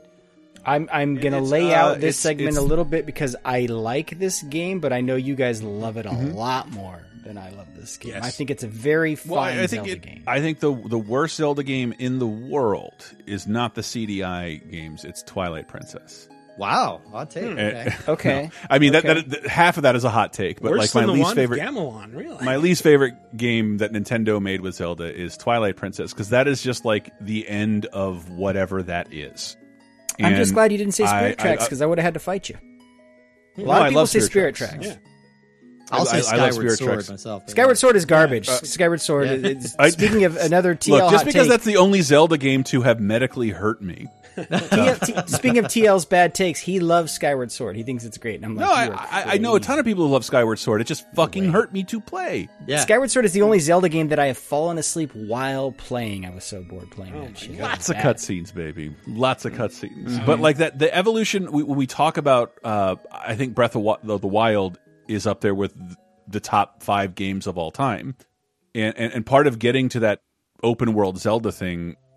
The, the pathway to that belongs to Link Between Worlds, Yes. which not only is it not, it's a it's a official sequel, whatever. That's totally meaningless. Yeah, it- to it- a Link to it's the not- Past, but it, not connected by story to uh, Link. no, the but but like it's really. it's beautiful if you spent a ton of time as a kid memorizing these areas. Mhm. That's great. But that it's it's meant to be done in any order. I really fucked. I never read guides for Zelda. I'm like, I'm using this new weapon I found, and it's not doing anything to this boss. And someone's like, you don't have to go to that boss, and bosses don't have a weapon you use once to be weak against because Zelda got rid of that. Like, what? Hmm. Yeah. Oh, good. And I I can do whatever I want. See, I think that's the part that kind of broke it. Is to me, that's part of the 2D Zelda formula. Is okay, you're going to have to do dungeons in a certain order to get certain weapons that fight the bosses. This was the oh. first game, though, that not only did, did it change that, they just rented you any weapon you wanted with that stupid guy that the Yeah, is a Ravio, bunny, right? Ravio. Yeah. Hmm. Yeah, yeah. He, And he- I, he I moves was into your not house and turns it into a store. It fell okay. So you talk about how people hate the gold Tanuki. I hate the bunny rental guy because I think it ruins it it ruins the formula for this game. I know why they did it. It's like, oh, we're gonna make it a little bit more casual. Like you know, your average Joe can get in this and not have to worry about the order. I'm like, yeah, but then what's the point? What's the purpose? Well, the You point know? there No, no, is no, I is dis- the I same disagree. point that uh, in Breath of the Wild, where they give Right. you all the abilities almost right off the bat, because it removes that need to find the item that is the key to all the puzzles. You can just get that, and then it becomes more about the design of the puzzles themselves. They become Right. their own discrete sort of challenges that aren't dependent on you first going to this other room and finding this the bow and arrow or the hook shot or whatever. In any direction you walk, you will find adventure. You will not find barriers, and you Mhm. will not find locked doors. Everything is open to you, and like, and if I, a lot of Zelda's wrapped up in my childhood. A lot of Zelda's wrapped up in Miyamoto's childhood. Who said it was inspired by him walking around in his wooded backyard, like hoping to find adventure, and you know, kind of never finding that things he wanted to find, and in that sense, it's the ultimate realization of what Zelda is supposed to be. Like, just you walk this way, Hmm. something crazy happens, and you deal with it. Not come back forty hours later when you have. sort of. I, I don't know. To me, that that's part of the. We talk about like Metroidvanias. There's there's also sort of like Zelda Vanias, like like uh, Darksiders would be one where which, Yeah. which is that formula of like yeah, you kind of need this weapon before you can go somewhere, and so I'm okay with that. And when they.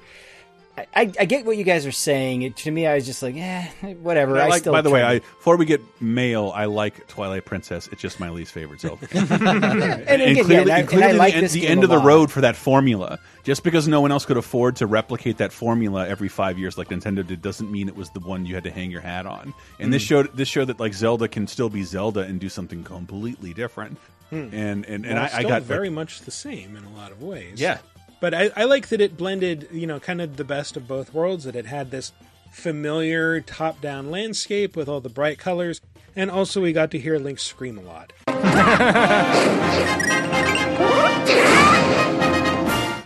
It's just not a Zelda game if it doesn't have that hop, hop, harop. Do you think they're ever going to give us an option in a Zelda game, like a little slider of Link Scream, and like you could turn it up or down? Because that would be that would be welcome. Yeah. I remember uh, when I first got uh, Ocarina of Time, my mom came down and she's like, "Hey, this game looks pretty cool. Maybe you could show me how to play this." And then Link started making noise, and she's like, "Never mind."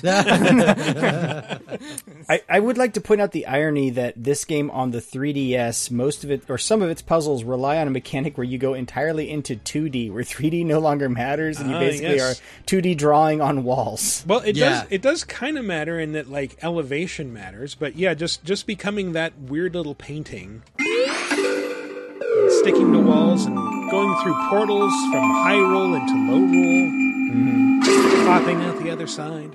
Which then became my favorite part of Mario Odyssey. Yeah, Was when, when he becomes 2D Mario. Like, I think Nintendo took that. Like, people really love that mechanic in Link Between Worlds. So, okay, let's throw that in the next Mario game. Oh, yeah. Wow, I never thought of that. yeah, that's a good uh, point. Mm-hmm. I mean, kind of, kind of playing devil's advocate with this game. Like, I don't think there's anything here that's terribly, terribly innovative, in the sense mm-hmm. of like, oh, I've I've never seen anything else quite like this. I think what Link Between Worlds has going for it is that it just feels good, and that that's like kind Yeah. of a it's kind of a cop out Sure. way to say it, but like. It's cali- it's calibrated to be so perfectly fun. Like I- I don't- Link I don't moves at the it is. exact level I want him to move. Like the story progresses at the exact pace I want it to progress, and it Because just it- moves along so swiftly.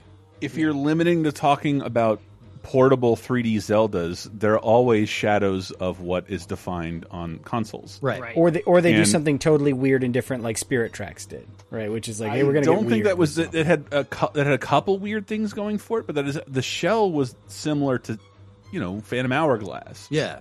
Yeah, yeah. like mechanically. Uh, Another weird game. Oh, very weird. Yeah, another weird, which was similar weird to to the um oh god what's the GameCube Zelda game? Yes, Uh, which we Wind now Waker. know thanks to Mario Thank Wind Sunshine Waker. coming out on 3D All Stars, the best Nintendo platform ever made. Okay, but, uh, but- but I, yeah, hey, like- I love GameCube. I, I chose this as like amazing. uh, I like Mario 3D All Stars more personally, and Monster Hunter and Theatrhythm, which isn't even on here. But but but uh, but but I I fucking fell head. I'm not super nostalgic for Link to the Past. I probably played it the most next to the first Zelda, like over and over again. Uh, beat it several times. I- I appreciated that, but that's not all I need. It does that alone doesn't uh, does not a game make. But like, I just thought this like like just breaking tradition. I'm also a Last Jedi fan. Sick of Star Wars. New episode this week. Suck a dick. Uh, the, like uh, Last Jedi. Like fuck the past. Like do something different. And, Yes. and playing through remastered Twilight Princess. Like fuck, this is stuck in the past and so boring. Like I like I, I hate this. This this progression is terrible. And and and and a little bit again. I'm working adjacent to the games industry at least at this point.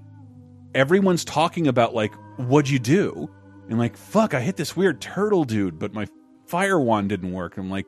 Fire wand doesn't work only against like fire ele We're, we all have different stories for the first time since I'm a little kid because Zelda you could call it this one being dumbed down and family friendly, but Zelda's been kind of handholdy with you Yeah.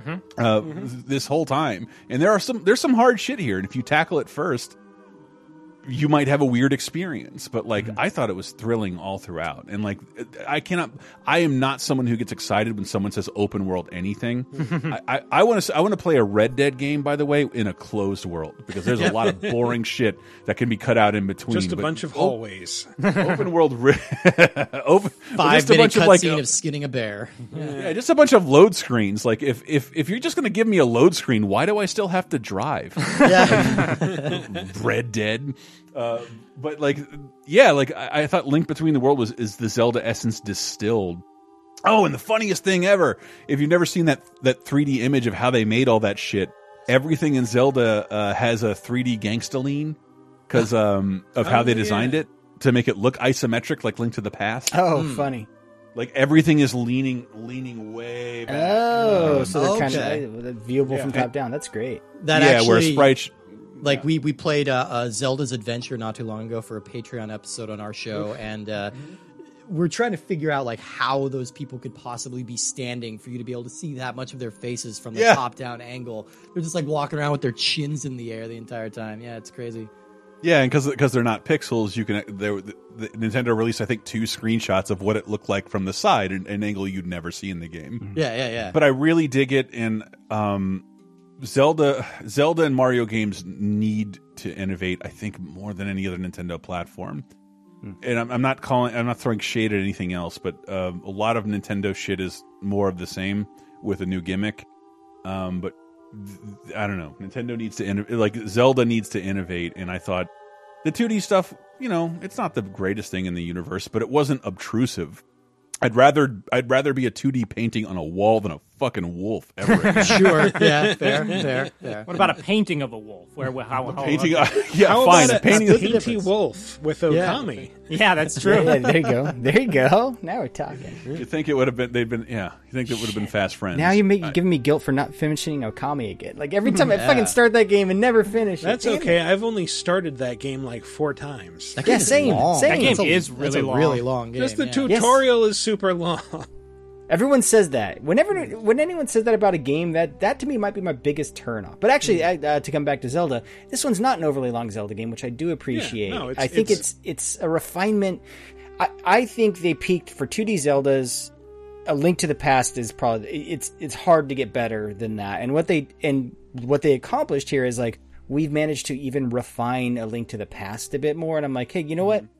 That's good. That's congratulations. You've you've improved upon what I thought was the perfect 2D Zelda game. So so bravo there. You know. Yeah. Yeah.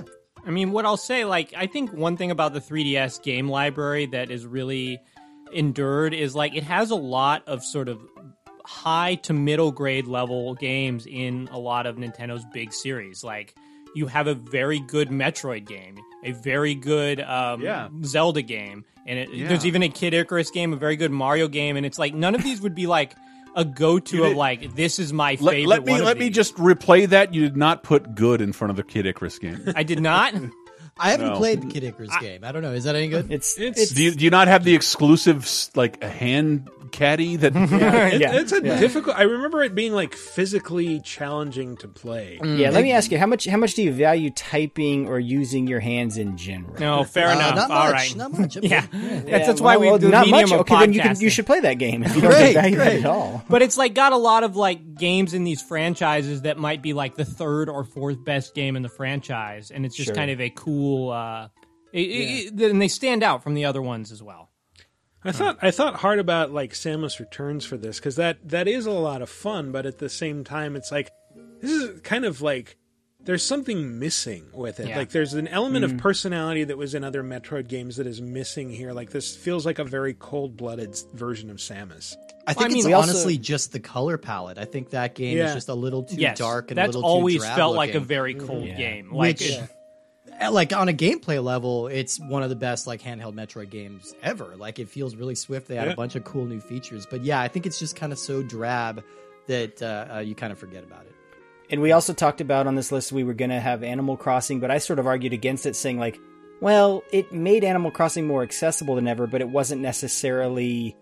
I think the, eh, the New Leaf was one of the first that was really guilty of, hey, you're not doing anything new in this Animal Crossing. You're just doing more of the same. And as a longtime Animal Crossing fan, I was a little disappointed with it. But I felt like it leveraged the Street Pass in a really interesting way that made the social features a lot more accessible. than they yes, had you're been in the right. You're right there. I, I I remember I, I had Animal Crossing at the Anime Expo, and it was just I talked to more beautiful women mm. because of Animal Crossing and Street Pass Yeah, Yeah. than I ever ever would have normally. yeah. Like it was it was so much. It was.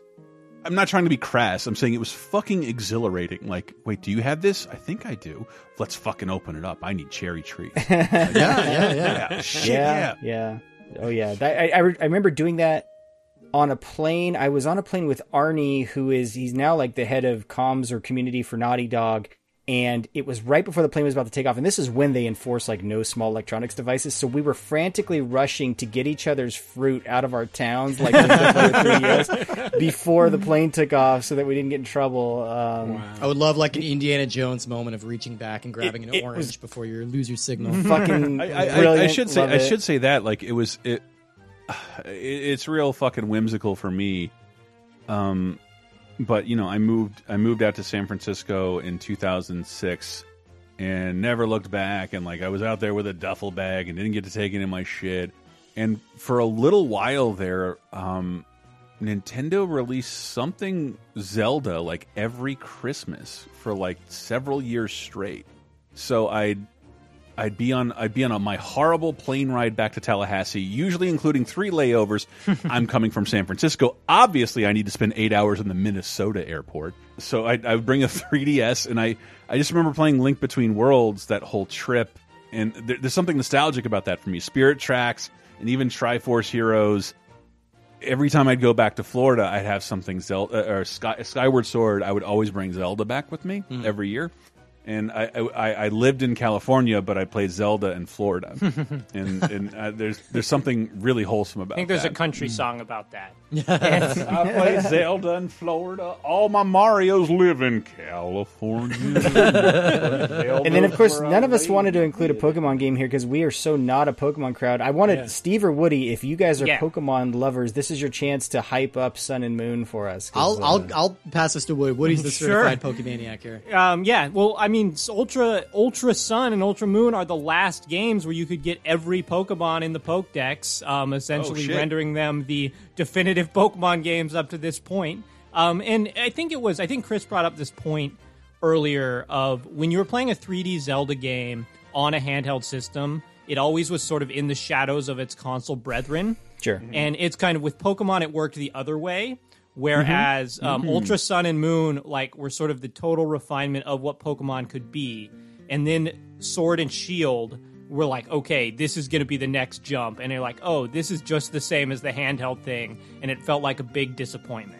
Oh, Um, yeah, I love the so- setting. I love the Hawaiian tropical like setting Yeah. of Alola. Yeah. Island. No, Sun, Sun and Moon are great, and they have a lot of new Pokemon that kind of fit those vibes and the way Mhm. they. I think it was the first game where they did region specific ones, where they took old Pokemon and just kind of retooled them to fit the aesthetic better. Just remember So- being Yeah. charmed as hell by the Rainbow Grimer. I don't know. Yeah, That no, really it, it- it's very, it's a very good game. I mean, all you know, all the Pokemon or games are essentially the same, but um, that that's a go. That's and one of that's my that's what I was favorites. about, about to say. Not to be because I think Mario Kart Seven up until eight was. Mhm. Far and away the greatest Mario Kart Yeah. I've ever played, Yeah. and I'm reminded. I think that's that other the than Mario some Kart bumps in the road now. for Nintendo, technically with Wii and uh, DS, like all Mario Karts are iterative. Yeah, and every new one should be the definitive and best one. So I didn't bother to nominate it. Well, Mario And- Kart and now it's has the almost same with become. Pokemon. Yeah. Yep. But Mario Karts are like more like every game, every new game is like a greatest hits of Mario Kart now. Like it's just like, hey, we're rounding up all the best shit from every previous Mario Kart game. Like, but Mhm. eight, and that's why eight is so definitive. It's like, yeah, well, we I got all really, the best I tracks. really Seven wonder is what's going to be in Mario Kart Nine because it's like, oh, we we've already used reused so much old content. I guess we have Come to on. make Can- way more new. Content. Can I spoil it for you? It's Yeah, gonna have, please. It's going to have Mario and carts. Ooh, I thought they were going to take it in a different direction. Going back sure to they will. basics. I like it. It's, it's actually probably be- Sonic and bicycles. Okay, I like that. This I like. Uh, but yeah, I I think I think we're since we're firmly into honorable mentions, uh, we almost included Luigi's Mansion Dark Moon. I'm surprised we didn't. Yeah, it was, Yeah, it that's- was- I love. it That's a between- wonderful comfort food game. Yeah. That's like just a ga- great game to just pop on and play with something on in the background. It's But also I, great I'm, use of I'm the legitimately platform. disappointed in Luigi's Mansion 3 for like how much this like why is there no variance in how this looks as opposed to Man- Dark Moon? Yeah. Yeah. Uh, Well, Dark. I feel like every successive game in that franchise gets less varied because I, I, another thing about the 3DS, it had some of the best remasters ever. Like it's Yes. two Zelda remasters and the Luigi's Mansion remaster. Like the Luigi's Rema- Mas- Mansion Oh, remaster yeah. in particular was incredible. Like that was my first that. time really playing that game, and it's like this is actually the way it was originally meant to be consumed with 3D, but they couldn't Right. make that work with the GameCube.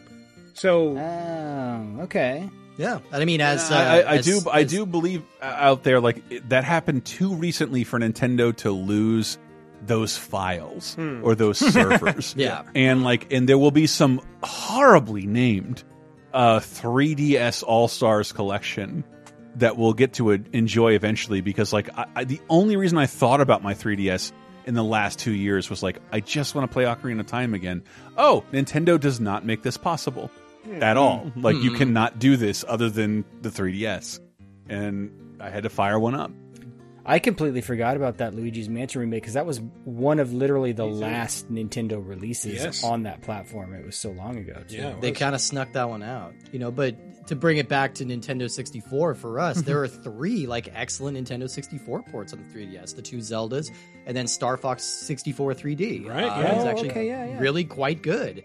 Uh, you know, so it was great to see those games get some love and get some new remasters. Um, I want to put out an honorable mention shout for the fact that there's a Smash Brothers game on this system Yes. Yeah. that I played the hell out of. Like, it's a very good Smash Brothers game. Like console Right. I have- quality I have- Smash Yeah. Brothers on I the have go. Yeah. finished Smash Brothers up and down without ever owning the Wii U version. yeah, Uh, it, was, it was on this, and I'm pretty sure I broke my analog stick. Well, I- as I own the opposed Wii- to Mario yeah. Maker, which this is considered the the bad version of Mario Maker One, is on 3DS, where it's like, no, you really need the th- the, the Wii U version because we talked about that. I'm like, no, that's that's that's frowned upon. People do not like Mario Maker on 3DS. It's only because Yeah. they, they, they cut features from it instead of Yeah. adding to it and celebrating its portable and online. But it, but it was similar to Smash in that it came out around the same time. They, there was a little while where that was sort of a Nintendo strategy, like, hey, we'll release them at the same time on the two different platforms because no one owns a Wii U. That's- Except this guy, and I have almost a complete collection because they're all dirt cheap right now. there you go. That's the next the next anthology. That's the thing. That's the thing. Yeah. and the, the the other honorable mention I want to put out. Did you guys ever play a game called Pocket Card Jockey? Yes. Fuck Yes. yes. Yes. I, Yes, I played that on you guys' recommendation yesterday when I was supposed to be researching other titles, and I played it for hours and could not Game's put that super fucking thing addictive. down. It's It wildly so is. addictive. Who would have thought that like horse racing and solitaire are two great tastes that taste great together? Like that's Yeah. who who would have suspected that? but it's bad also a weird but it's so roguelike because it's like your horse your horse goes through generations before you retire them and you're like building on your your Well, it's a it's a Game Freak game, like the makers of uh, Pokemon, and they definitely yeah. have that mechanic of you're just gonna sort of grind and breed uh, these horses until you get one of prime stock. And it had another weird thing of I was on the, of course, I was on the Pocket Card Jockey Reddit, and people just post QR codes of their quality stock horses. You could just take a picture with your 3DS camera, put that horse in your game, You're man. literally horse trading. yeah, oh, exactly. yeah. damn And, and but there there were so many like the more I, the further I got in, the more it felt like it was based on luck rather than skill. Yes. it starts to be And it's, it- it's and- like any go- solitaire Yeah, game and I and I think maybe what you're saying about the grinding is something I was missing because like I I like I was on my second horse and I was like having a great run uh in you know well it was a colt and then all of a sudden it gets to be mature and like the other horses just keep kicking its ass in the home stretch every single Yeah. time. And each time off course the horse your your tutorial guide like pops up and says like hmm, oh yeah that was a really tough race wasn't it? And I guess the other horses were just better Right. what Yeah. the Yeah. fuck? Why did Well, you it's make me go through that if I'm just gonna lose? I mean, it's also a and- weird roguelike in that there's there's no persistence from horse generation to Yeah. generation. Like it's not, you know, good roguelikes are like, oh well you have some element that keeps you getting better. You can just have a bad generation of horse. It's like fucking retire this guy after one race. Just get him Yeah. out of here. You know, it's Yeah. yeah, it's it's a weird game. It is a very weird game, but It's it's, just- delightful, yeah. It's surprisingly fun just to poke at solitaire on that 3DS. Yeah. It's Yeah, I, sh- I should say I played Shovel Knight the most on 3DS. Yeah? Yes. Um, yeah, yeah. Fantastic I- on that system. Yeah. Uh, I, I, I want to give a shout out to Etrian Odyssey, whatever that is.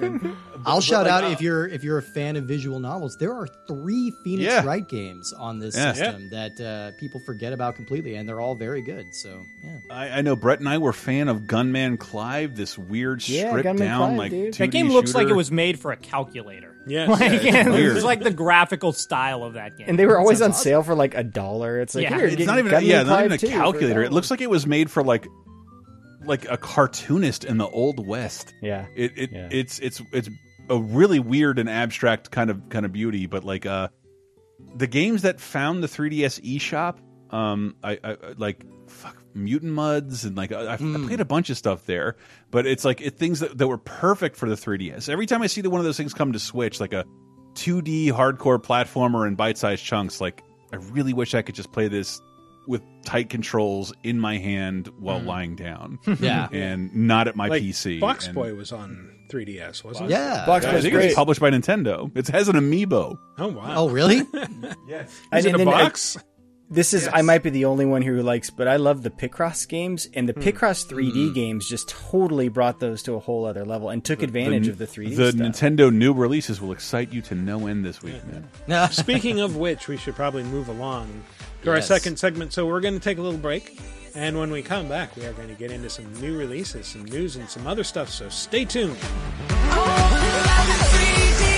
I'm like a TV. I'll have your body moving till you're popping out the screen. I'll make your whole world transform in 3D. Let's get scratching. Would you like exclusive bonus podcast commentaries and more from the LaserTime crew? Then we strongly encourage you to support this show on patreon.com slash lasertime. It supports not only this show, but all the rest of the LaserTime network. You'll get commentaries, play games with the hosts, see exclusive videos first, and receive an uncut weekly ad-free podcast bonus time. Speaking of which, here's a quick taste. With well, I guess the way we did it was uh, I'll just give you an example from last night. Please. So the way we did it was one one guy was on his laying on his back and I was sitting on him and Yes. I had and his penis was in my vagina and the other guy was kneeling behind me with Mhm. his penis in my butt. So and then we had to sort of move carefully. And you can so sustain that? so that they stayed in. And you can sustain. Yeah, I was going to say like dogs in a bathtub. You can sustain that. you can. Yes, like dogs in a bathtub. How long can people? How long can you sustain that? Dogs in a bathtub. That's my that's my fetish. Uh, Honey is the host of a, a sex comedy podcast, by the way. Get Bonus Time, a weekly uncensored and commercial-free podcast every Tuesday, starting for just $5 on patreon.com slash lasertime. And welcome back to our final segment where I will do the same tired joke that prevents me from reaching my hand over and pushing the spacebar to play the sound that sounds like.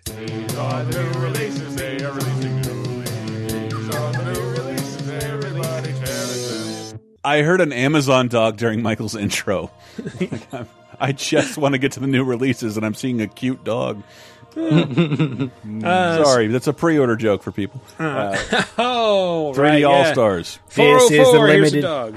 This is the limited edition new release that you can only get till March. That's old releases. Yeah. Um, So I I've played a little bit of this. Uh, I'm impressed by the the adaptation to the Switch and the uh, like trying to play Super Mario Galaxy and it's just like oh okay so they they they put the uh, that little cursor that picks up the star bits that is Hmm. now mapped to like if you're playing in uh, docked mode with the pro controller like okay that that's constantly on screen and it moves around the screen with the controllers uh it, it, it, I, think I feel like it works very well with the switch controls um Mhm. So, so you don't have to play Galaxy. I, the Galaxy I've not got to yet. Hmm. Because I, See, I, I've- I've I immediately started with started with Galaxy, yeah, 'cause- I, I like Yeah. an I like an asshole. Why? Because like Galaxy, I played recently enough. Uh, like I played Galaxy um, almost all the way through, like t three years ago. I, I knew the potential it had. I was more curious about the older two games. Hmm. Um, Mm. Well, I'd, I'd heard Galaxy like required waggle control, so I thought that meant oh taking the Yeah. Joy Cons off. But I, but I guess with the Pro controller, they they compensate for that somehow. Uh, well, it like we talked about last week, um, the waggle controls have been remapped to a single button. So Okay, okay. yeah. So That's- you you just Oh. hit that button to do to do the waggle stuff. Um, it's almost like it wasn't worth. Uh, it wasn't worth weighing your entire system on this, this feature. yeah, I'm, I'm definitely like a big fan of like press Y to do the the spin move. Yeah. like it's so much more Right. intuitive than waggling your Wii controller. Hmm. I love to waggle my Wii. Well, I And know you who do, doesn't? and stop it. By Okay, the way, we're in public. But how did they address it for Super Mario Galaxy 2 in this collection? Uh, it's not in Stop. this collection. That's how they, they address it by not putting the game in. That's the joke. I, I know it was my on. dig. He on made a this whole show about that last week. He did. God damn it! He's just a shit stirrer. This man, a little troublemaker. Hey, they're fucking three old games that they barely touched, and and then they, they made the reason they're, that you all went and Oh, bought it is because oh. they fucking made it limited edition. They, Fine, they, I no, said no, it. they I touched some of them because FLUDD does not say the names of the button in the tutorials now. And and and and there's some there's some. I mean, they clearly opened up 64 and and and fucked with some of the, the textures because like the textures just those textures just weren't there. Like uh, there, there's certain things in there. I'm pretty sure they opened up and enhanced. But I like, bet I bet that there are as many fa- like fan ports of Super Mario 64 like to the PC that have much better textures than the Switch version. Yeah, it's possible. yeah, it just it just like it, it- but when the when the textures are basic and upresed, it's fine. Like if this is just an all red texture, like this is okay, this is good. But I don't think they upres them. I think they can- upscaled them. I can attest to like there's some upscaling here because if I were playing these games uh, on my Wii U, for example, uh, they would look like absolute shit on my 4K TV. these do Yeah. not look like shit. These look like I remember the games looking. Okay, so maybe. So maybe I'm not I'm not an expert. I'm not an expert. I'm glad we have fucking the Ultra 64 guys here. And, Yeah. and, and so far, like I haven't played Galaxy, but I like I have I have faith Galaxy will adapt the best because it Yeah. was. We're still in whatever console generation that was developed in. Chris, I can't Whereas- believe you leaked their new show, "Fucking the Nintendo 64." That's actually the next show they're going to do when they go through the collection. Ultra six, it's a great crossover with your new bonus time episode. Yeah. yeah, I, uh, new bonus time. To, like uh, someone describing double penetration. It's it's it's more frankly. Guess than- what?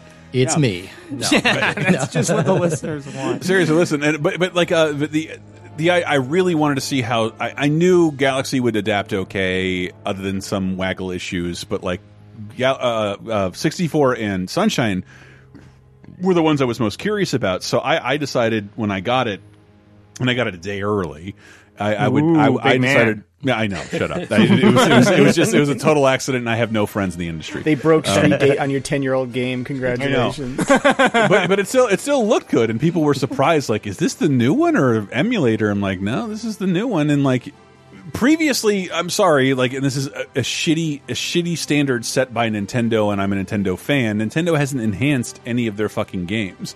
The last time I played Mario 64 uh, officially was on the Wii U, and that emulation was terrible um, for a lot of games. Not necessarily for the 64 games, but for most other Nintendo games. Just abysmal. Nintendo blatantly stole emulators, made them play darker in the wrong aspect ratio. It was fucking awful. When they do enhance them, they, they charge you full price like they did for, for Zelda on the 3DS. You know, it's, it's Mm. like, oh yeah, we're gonna we're gonna change a few of the textures and, and even mod- and know, you get one, not three. And, and so I'm playing 64, but the 64 upscaling in the beginning. Uh, so I'm just saying, I, I I played 64 on the 64. Uh, I probably 120 started. I would say at least 10 times Yeah. in my life. I did it again on the Wii U when I bought it there, and you can see a video of me racing Brett through it. I am clearly better than him. I'm good at Mario 64. And I felt worse at Mario 64 than ever. And I don't know that that was because of poor emulation. I think it, it's just like the upscaling and frame rate is so weird. The, the camera mapping the camera button and trying to pretend it's mapped to the analog stick on my Pro controller is so ridiculous. We, Because we talked about that. Did you try the trick? We were we were thinking maybe if you flick the stick to approximate a digital press because it, it was the camera was on di- yeah, four it's, it's digital mapping buttons to the C day. buttons. Yeah, Yeah. Did And- that, and- but did like, that do the but trick? still, maybe? because because of the frame rate and upscaling, like, dude, everything's so jittery.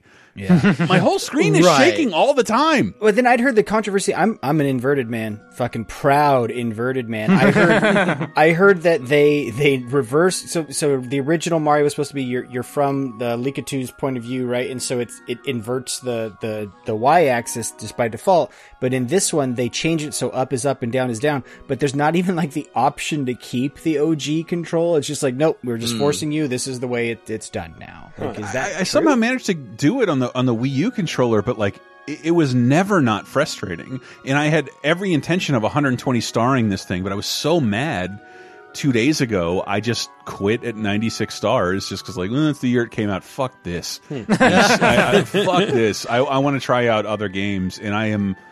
Uh, but but the, have you guys played the Mario 64 on 3D All Stars? I've cracked it. Uh, like I, I just kind of cracked it open and played the first couple of levels just because I wanted to see how it looked and played, uh, and then I switched over to Galaxy because I wanted to work through it backwards. But you know, uh, I I agree with you. I think it feels a little weird having all the C button camera controls mapped to that analog stick because I Mhm. think your instinct is to kind of rotate the stick like you're adjusting Mm. like a modern cinematic camera. And that's but I think Matt's. I think Matt's right. I think you want to flick. I think you want to pick a direction and flick because it. it nudged it just kinda nudged the camera over. Yeah, it was just like oh, it's Yeah, I just a never got. set. I, yeah, I never got used to it. So like you're pulling to the left, hoping to go left more, but like no, you just hit the left C button. Hey Steve, That's Steve, I got a hot tip for you. If if you get all the Great. stars, you can meet Yoshi on the roof of the castle. Did you- I don't Wait- wait a that. minute. I don't want to spoil that for you. I'm sorry. Wait a Uh, minute. on, on the list of things you blown. can't you can't do. You can't call Bowser gay anymore. Yeah, yeah, what Okay, happened? Bowser. And this is a, a matter of weeks after the, the source audio files leaked on the internet. Like we have Mm, it's not good it's, shit. it's not what happened because to give Nintendo credit for going in and changing something would be too much for this game.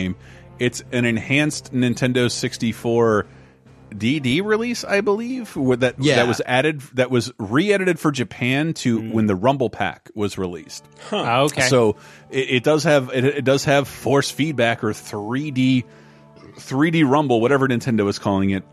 And in that version, they took out a couple of lines of dialogue because it didn't make sense to Japanese audiences, such as calling King Koopa Bowser.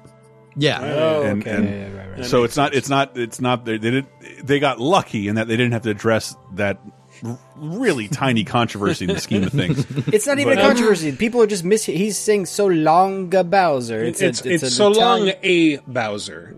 It- It's Dude, like, there's oh, Charles okay, Martinet yeah. said he said emphasis. so long King Bowser. No, if you listen to the, the clean audio file, I'm it saying so what Charles a Martinet Bowser? says he says. There's, He's- there's he's- no but it's- hard it's- G there. It's supposed to be like his Italian accent. It's so long a Bowser like that. But That's not- why we thought for a how I little always while, read it. for like six months, we thought Mar you were starting a level and Mario would say, "Let's pickle." yeah. so he's saying, "Let's go." I've never met an Italian person in my life. Depending on how he says it, it sounds like either brainstorm or green needle.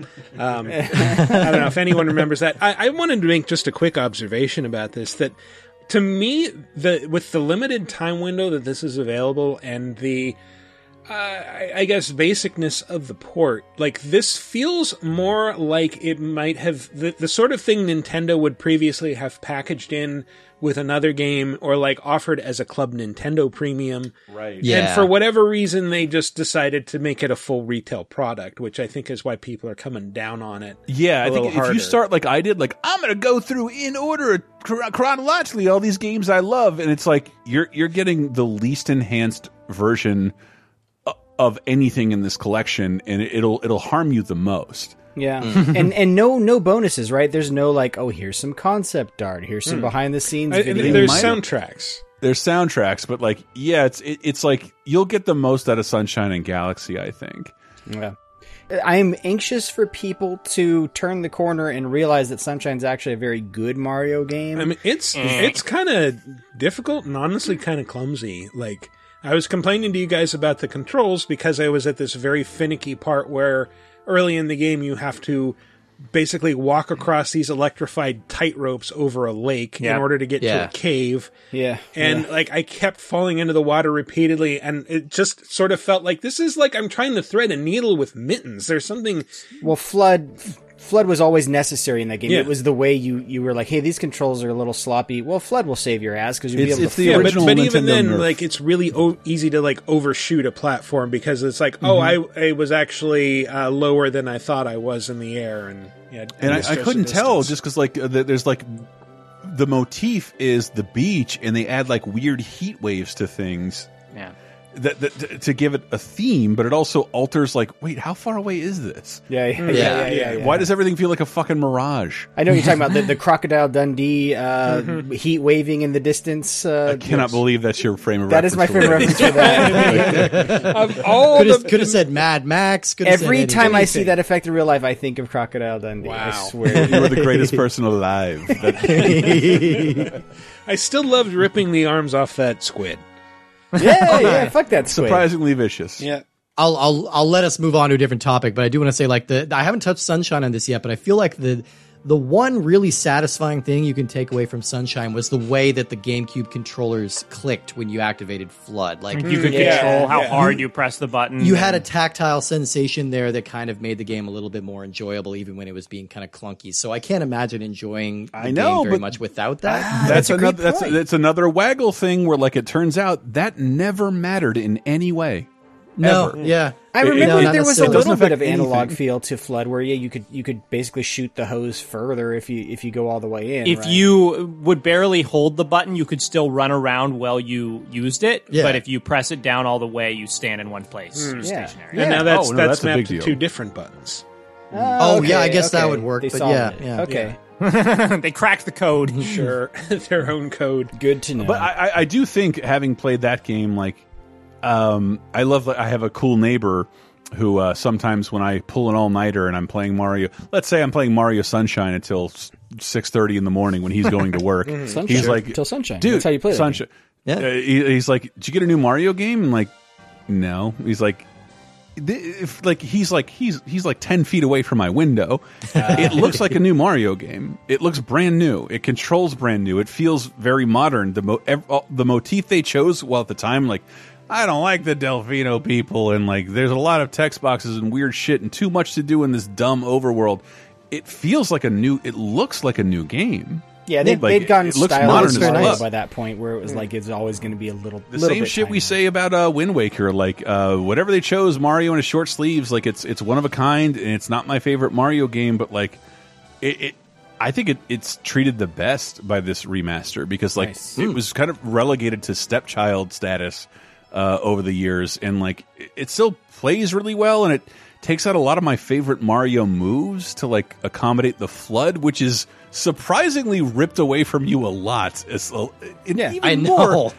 disproportionately early on when like the game is the hardest. Yes, And that that once you get past those parts, the game gets way better. And I Mm. do remember like going, "Fuck the fuck, what the fuck?" Like because Yeah. they, they relied on FLUDD so much in that game, and the worst levels are the challenge levels where you don't have FLUDD because it's and I, I found myself angry at it very often. Some of the ch like Galaxy is like man, real bite sized challenges. Either you die or like, but like you can fail in Mario Sunshine after like a four minute timer Right. on a Yeah. thing In where it doesn't tell you levels, yeah. anything. It's it's infuriating. Oh, yeah. and I, I, I get I get its status sometimes, but like there's still something about it that feels really good. Like it's this it's this beautifully weird thing and now is defiantly presented immaculately as weird as ever Mm. right now. And and I and I'm having a much bigger blast with that. I am 70% through I think 100%ing it. Wow. Um uh at this point. I I play it every second I can and I'm not editing and making podcasts. I I fucking love it. Okay, I'm down. I'm down. Yeah. You mentioned the Delfino people, and this may be too old of a reference, but does anyone else think they look like the goons from Popeye? they absolutely do. look Yes. like the They look Popeye. like fat Italian goons, and they even have names to represent that. Il Pastiamo and, and Delfino. I know what you're doing, Nintendo. You think you have license to make fun of us, and you do. sure. Yeah. That's what an alliance in World War And- II and- buys you. And, and let's not forget, the music is amazing, and the the restoration. There are subtle things that they did in that, like uh, um, every game's uh, not every game. The the final two games, HUDs and menus are drastically, semi drastically overhauled, Hmm. and they look very modern. Whereas Mario 64 does not. to fit Mario the, to 64 fit the sticks out like a is, that is is that how they overhauled the yeah, like I, I played it on an emulator, so I knew that was possible. And if you if you remember the cutscenes from Sunshine, they look like dog shit. They are like mm. MPEG one video files. They are not rendered in game, and they did bother to go spruce those up a little bit. Oh. But they look they looked fucking. T- I I played this on a Dolphin a few years ago, and it really made me wonder what was possible if Nintendo wanted to like sort of unlock it and stick a couple new textures and video files in here and there. And, and for all intents and purposes, they did. And I, I think kids kids won't know this is a crazy Mario game, but it is the weird one of the weirdest Mario games ever. yeah, very much. It, it, it like uh, there's technically less to do, but it all takes so long, and it, it, it's- it can be really frustrating. I never want to collect hundred coins again. I might stop doing that. Um, Oh, yeah, it's, it's very very strange. yeah. But I, I, I should have hundred percent of it by the time you hear this. So another old game that that's new to me that's that's officially out now. Um, Hades came out of early access, and Yeah. to me, this is the game that launched the Epic Game Store. So this is all right, very yeah, it's strange. almost, almost 2 years old. But my my understanding is in that early access time, there's been a ton of content added to the game. I'm I'm just not a guy. I don't I don't like playing game betas. I don't like playing early access because I'm like I, I'll wait for the finished product, right? And it's much like Dead Cells. I hear this game is worth the wait, and so I finally picked it up. And oh my god, I I am on record. I love most super giant games. I was a huge fan of Bastion, huge huge fan of Pyre, the one most people skipped, which is a shame because it's so good. And this game is just like they refined everything they do well and put all of that stuff in one game. It has a little Yeah. bit of like the action from Bastion. It has the amazing writing and like interlude stuff from Pyre. It, it's it's got the same art style as Pyre when it comes to like you know you see the characters like the hand drawn characters on screen and shit. And I'm just like, oh my god! I but it's also like I, I mentioned Dead Cells. It's a little bit like a Dead Cells because it's like a, a roguelike, mm-hmm. but they solve the problem most roguelikes have never solved, which is like they figured out how to tell a story through roguelike mechanics. Mhm. And it's so fucking good for that because it's just like, okay, you died again. Every time you die, your dad Hades has some snide comment to make. Every time you encounter a boss that you've already played, like they mentioned the last time you fought them, and it's like, oh yeah, you beat me last time, you're not going to beat me this time or whatever. And I'm like, fucking, this is so. They, they, they reward you and they unlock more of the backstory the more times you talk to them, which you have to die to talk to people again. And so like they they reward you for dying in this game. Like most roguelikes, you're like, fuck, I gotta get through this run, I don't want to die. Where in this, this game you're like, well I know if I die, I'm gonna get really powerful for my next run. Hmm. And I'm going to get to pet Cerberus in between. Yes. Yep. I've got one of his three heads. I've gotten to the third area and I've only played it like an hour, hour and a half or something, and I'm Mhm. like, okay, I think I'm making okay progress. But uh, I love this game. I mean, like all uh, roguelikes, like the difficulty definitely spikes as you get farther and farther. Um, the third, the third area boss is kind of, kind of a dick. Okay, Um, okay. But um, yeah, this game is fantastic. Like it, the the actual action sequences play so well and they're so fast. To me, it like it reminds me of sort of the super accessibility of something of Diablo, but you go through like leveling up your character from like nothing to like full power in half an hour instead of you know sixty hours. Yeah. And and there's a couple different currencies that fall, and they all kind of make sense, like how they're, you know, we talked about the persistence like earlier with with roguelikes, and it's like all their currencies unlock different stuff, and it's like okay, these this currency is for like my my character's persistent power. Oh, this currency levels my weapons up. Oh, this currency unlocks new weapons, and so far I've I've played. Like four of the weapons I've tried out. Four, Yeah, The the last Um, one was I, I think there's six six weapons in the end of the uh, by the end of the game, and they all play substantially different. Like the last weapon Yeah. you get is essentially a machine gun Yes. that you have to reload. It's very strange. Well, like the shield, the shield I played, the Aegis shield, I'm like, it Yeah. basically makes that game play like Transistor. And I'm like, oh shit! Like they, they got their mechanic from Transistor, but it's like every time I played a weapon, I'm like, oh, this is not that my new favorite. Like it's, ugh, there's so many different ways to play the game. It's so fucking good. It's it's it's, an ama- It's one of those games that you're amazed that they can do so many things and they can do them all so so well. Yeah, and a little little bit of a mini game deals here. I want to tell you guys. So the way uh, I was kind of waiting to pick this game up till it was out of early access. Right now, if you go to the Epic Game Store, which I know, boo, who people don't like it, whatever, fuck off. Um, uh, there, if you just download Rocket League for free, it's a free to play game now. They will add a ten dollar coupon to your account.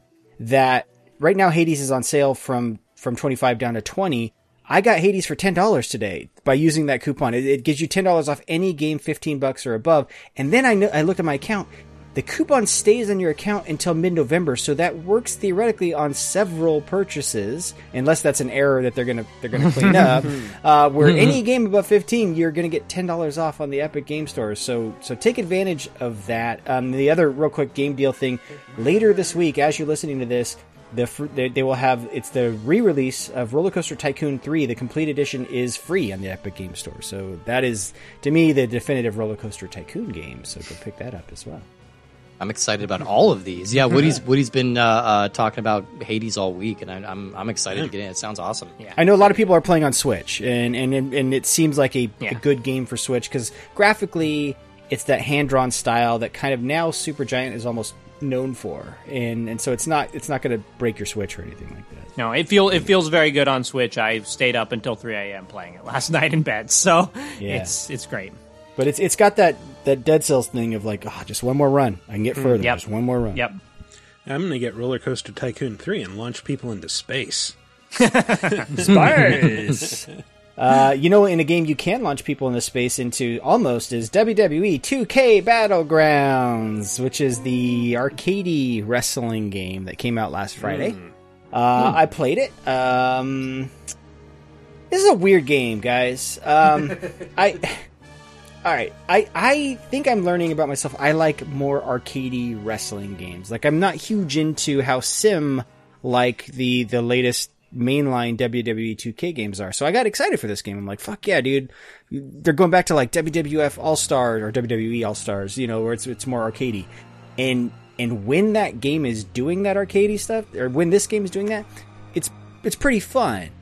It's just wrapped in this weird bare bones package that is super grindy that screams mobile game the entire Oh. time. Like so like here- here's what I mean.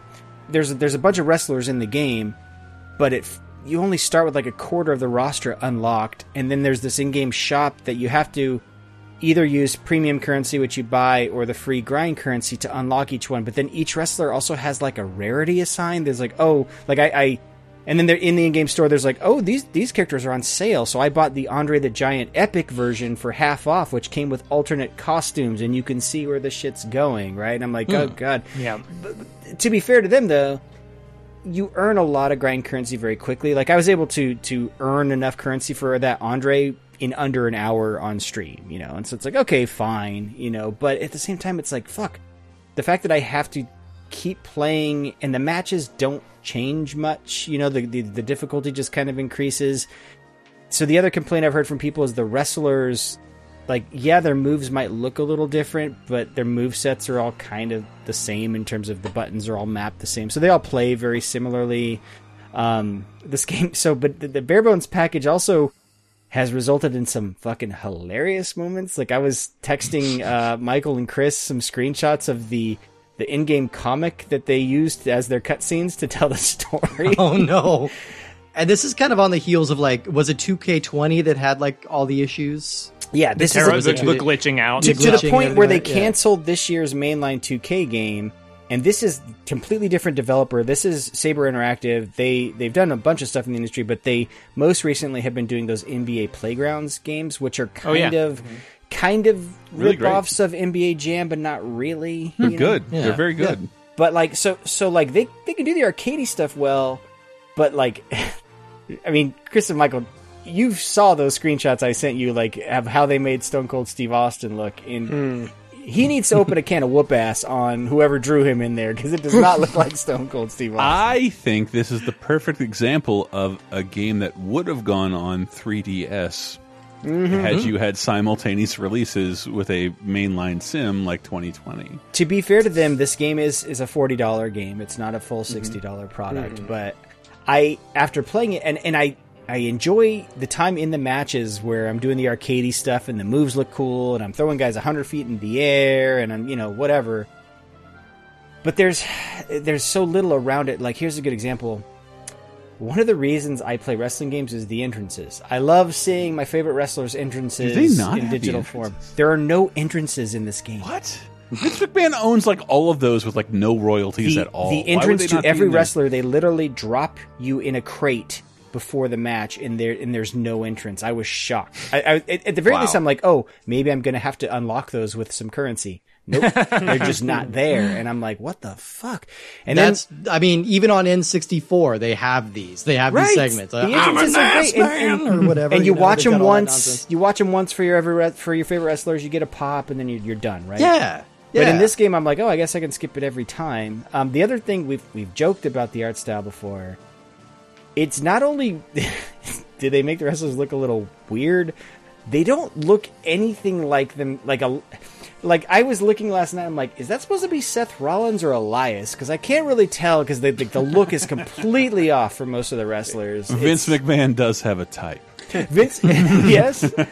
Well, I showed you guys in the comic, like they make Vince McMahon basically anime villain, like the way they drew him. I'm like he hasn't looked this young in 20 years. Like, what are you doing?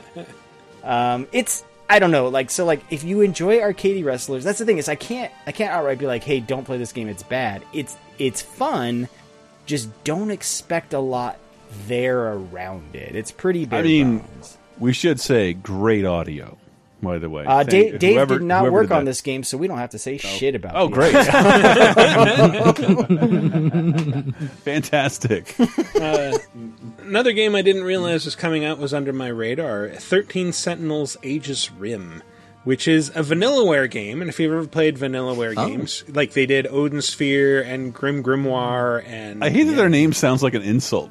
Yeah. Oh, another vanilla. This is the most generic games they can make. And It's that's just- only if you don't regard vanilla as the finest of the flavors, which it is. Yeah, vanilla is the flavor you start from and build upon. And that such is this untrue. Vanilla is its own distinct flavor. Now we sound like a Doughboys podcast. what was the ninja one they did on Wii? I'm forgetting. Oh, uh, Muramasa? Muramasa, the Demon Muramasa, Blade. Yeah, yeah, Yeah, that, Muramasa. that was Great really game. good. But if you, if you've played any of their games, you have a vague idea of what to expect here, and it delivers, you know, 2D side-scrolling uh, anime characters that are, you know, very beautifully animated and very pretty looking. Uh, the plot is a little bit difficult. I'm I'm not very far in. Um, it's a little bit difficult to piece together at this point because it dro- kind of drops you in in medias res, where like you it seems to revolve around high school students in 1985, but some of them are maybe from the future with like falsely implanted memories, and they can summon giant robots to fight uh, kaiju invaders. And uh, the actual combat happens like on these tactical maps where like you can sort of see the vague outlines of mechs and kaiju, but they're really just represented by these icons. And so, you like, you know, target this icon and select this attack. And uh, also, your characters are naked in their cockpits for whatever reason. sure, sure. Um, but yeah, I, I, I haven't. I'm still more or less in the tutorial prologue phase, so I can't say too much about it. But um, it's promising so far. The the trailer like looks like they took the art style and made it like almost like a little more watercolory. Is that just Yeah. in that trailer? or No, that's okay. that's that's what the game looks like. It's very Oh. watercolory. Um, Very and pretty. this game is getting very good reviews. So Very cool. um, yeah. 13 Sentinels, Aegis Rim. Uh, I got a code for our last game that we were able to play this week um, Castle Storm 2. Which, Castle Storm, I had played the original. It was, I can't remember if it was a game with gold or if it was one of the first Game Pass games, but it's kind of this. It, the first one was, was pretty much just like like a, almost like a real time strategy tower defense game where you take control of a knight or some units and it's like this it's like on these 2D maps where the enemies are coming from one side of the screen and you're throwing hero characters at them or you're you're controlling a hero character to try to chop them down before they reach your castle.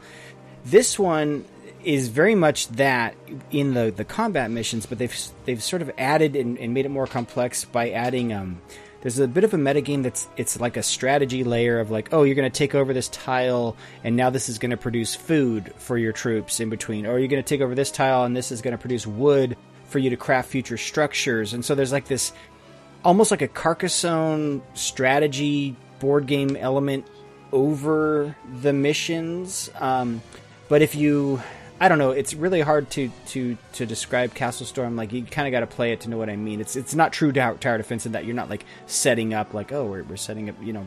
There's guns here that are going to mow these guys down. It's like you're just throwing troops at people and, and, and hoping for the best, and then you're controlling your hero character.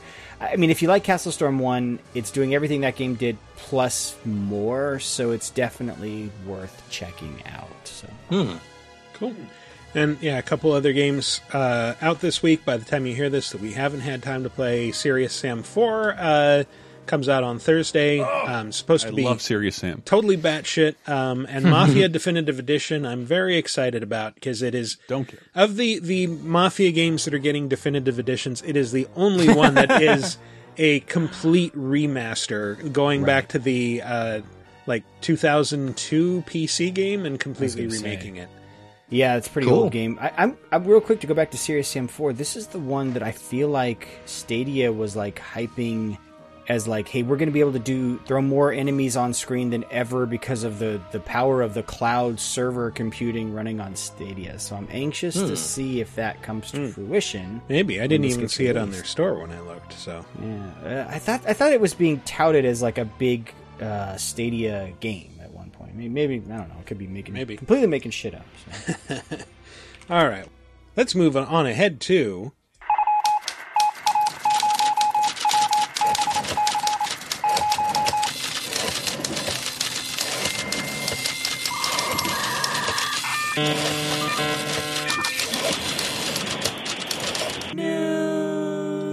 Other than the 3DS no longer being produced, um, holy fucking shit! This was a big week for news. Oh my god, um, guys, Microsoft just just bought Bethesda for seven and a half billion dollars. they just fucking bought.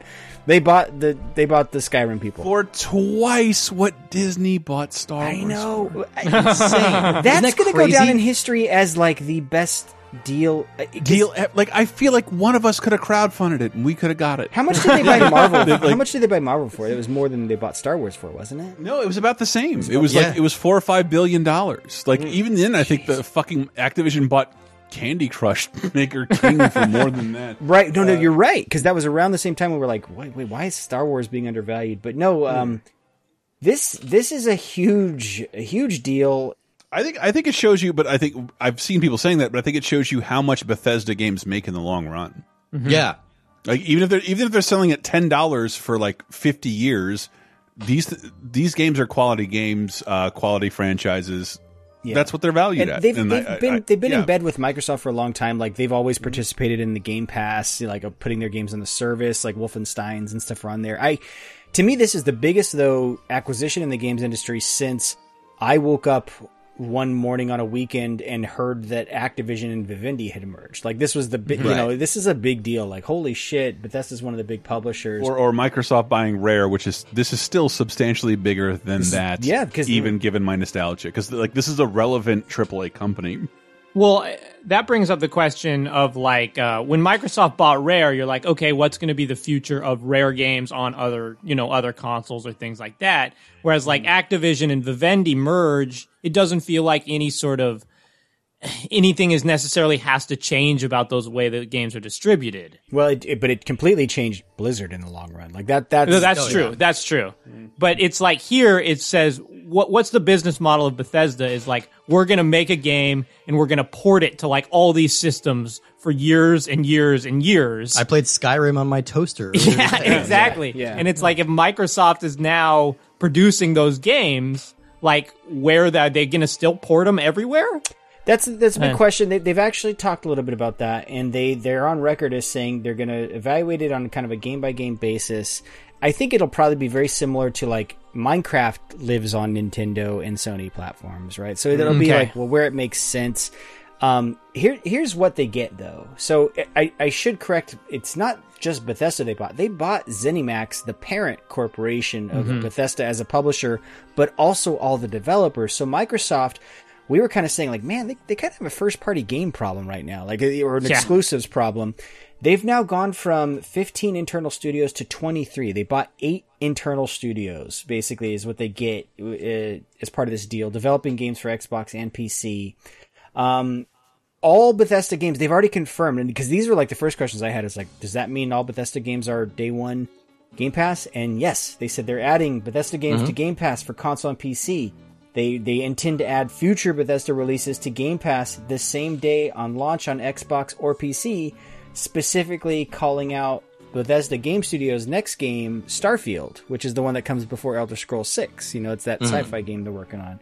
Um, I remember seeing that in their banner. and I'm like, wow, one of these things is not like the other. This one I've never heard of. it's, it's, they announced it and then just went radio silent on it. It's been wild, but it's it's supposed to be. I think it's supposed to be like an Elder Scrolls, but like a sci-fi Elder Scroll. But I guess Fallout's like sci-fi Elder Scrolls. I don't know. And the Outer Worlds is already like that. But I mean, Yeah. speaking of the Outer Worlds, like Microsoft bought Obsidian a couple Yes. years ago too, and Oh Outer my God, Worlds the on memes. everything. The memes I've seen about that too, of like um, Obsidian running into Bethesda at a party, It's at, a, at a Microsoft party. We're co-workers now. Yes, Mi- Yeah. Microsoft has, ha- but Microsoft will have to get to that Wii U level of desperation. Like, all right, fine, we'll emulate the first Earthbound. We'll do everything fans say. Obsidian will make a new Vegas too. Oh, I hope. God. Oh, And- and again, my prediction, my prediction is very heavily like these games are not going to be Microsoft exclusive. Yeah. No, It, it no. doesn't. It doesn't matter anymore. Like if if Sony doesn't have a legitimate answer to Game Pass, and you say like, uh, I love Skyrim and I love Fallout, and like they will be included in your regular fee for the rest of your life. Yeah. on this platform. Yeah. What are you going to do? It- it- not even just this platform on PC. And I think they've said if Switch and fucking Sony would let us have Game Pass on it, we'd put it there Well, too. I think this is one of their plays for it, right? Which is Yeah, like, hey, you want access to the Bethesda library? Then put Game Pass on your systems. We, the, you the the big rumor behind the Disney Fox acquisition was not some like surge of power. It was uh they wanted they wanted Avatar's billions, potential billions, and they wanted catalog movies for Disney Plus. That's Mhm. literally Yeah. the major reason Disney bought Fox. When I think they also got a big stake in Hulu that Fox was was in. They It did. basically it gave them most. but they of are Hulu. quite clearly disinterested in it. Like they, they Yeah. don't care at all. two two Disney Plus shows have already ended up on Hulu because like ah this isn't Disney and like then why'd you buy it? Fuck you're too rich. You're too rich. So This isn't everything- whimsical enough. Hulu's just gonna turn into Disney Plus after dark. I think they also confirmed like the Bethesda label isn't going away. Like it'll just be like a sub publishing label, is my understanding. A Uh, sub- they'd, they'd operate semi autonomously, but I predict I predict Sony players and Switch players will enjoy Bethesda games for years to come. Oh yeah. And I mean, they, I've been reading some like analysis on it, and they're speculating that like maybe they s- decided to sell off because uh, the last couple games didn't do so great, like Rage Two and uh, Hmm. Dishonored Two, a couple of other games like that.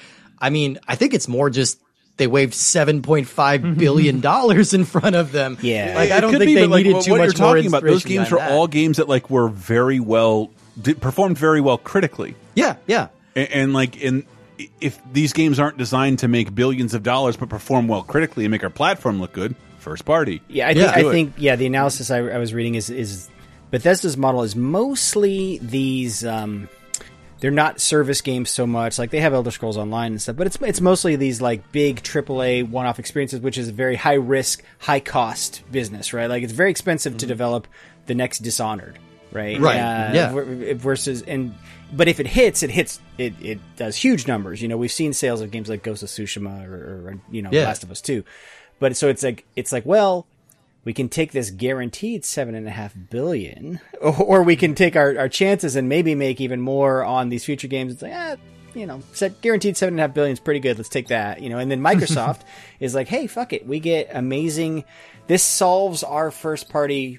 It's weird to say they have a first party problem because they, they do own so many cool studios now, like Double Fine and and Rare. But now they get even more cool studios. I I would love to live in a world where a Double Fine game is a system mover.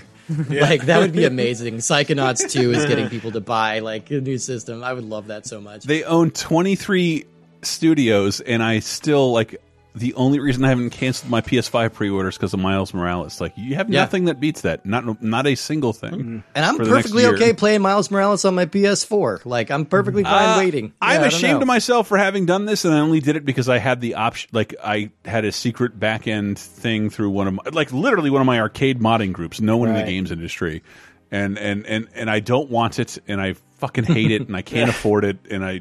Jesus, I fucking hate myself every day justifying this to my girlfriend. We got to be real careful this month. Why? Because I pre-ordered a PS5. But you're gonna have an awesome like Dead Space like spire in your living room from the I fucking hate so this. that's I great. have to cut new space in my built-in entertainment center. Just hide it in that skeleton, Chris. You'll be fine. She'll never notice. It's a giant skeleton. Bring back Chad Warden to talk about the Quizzle.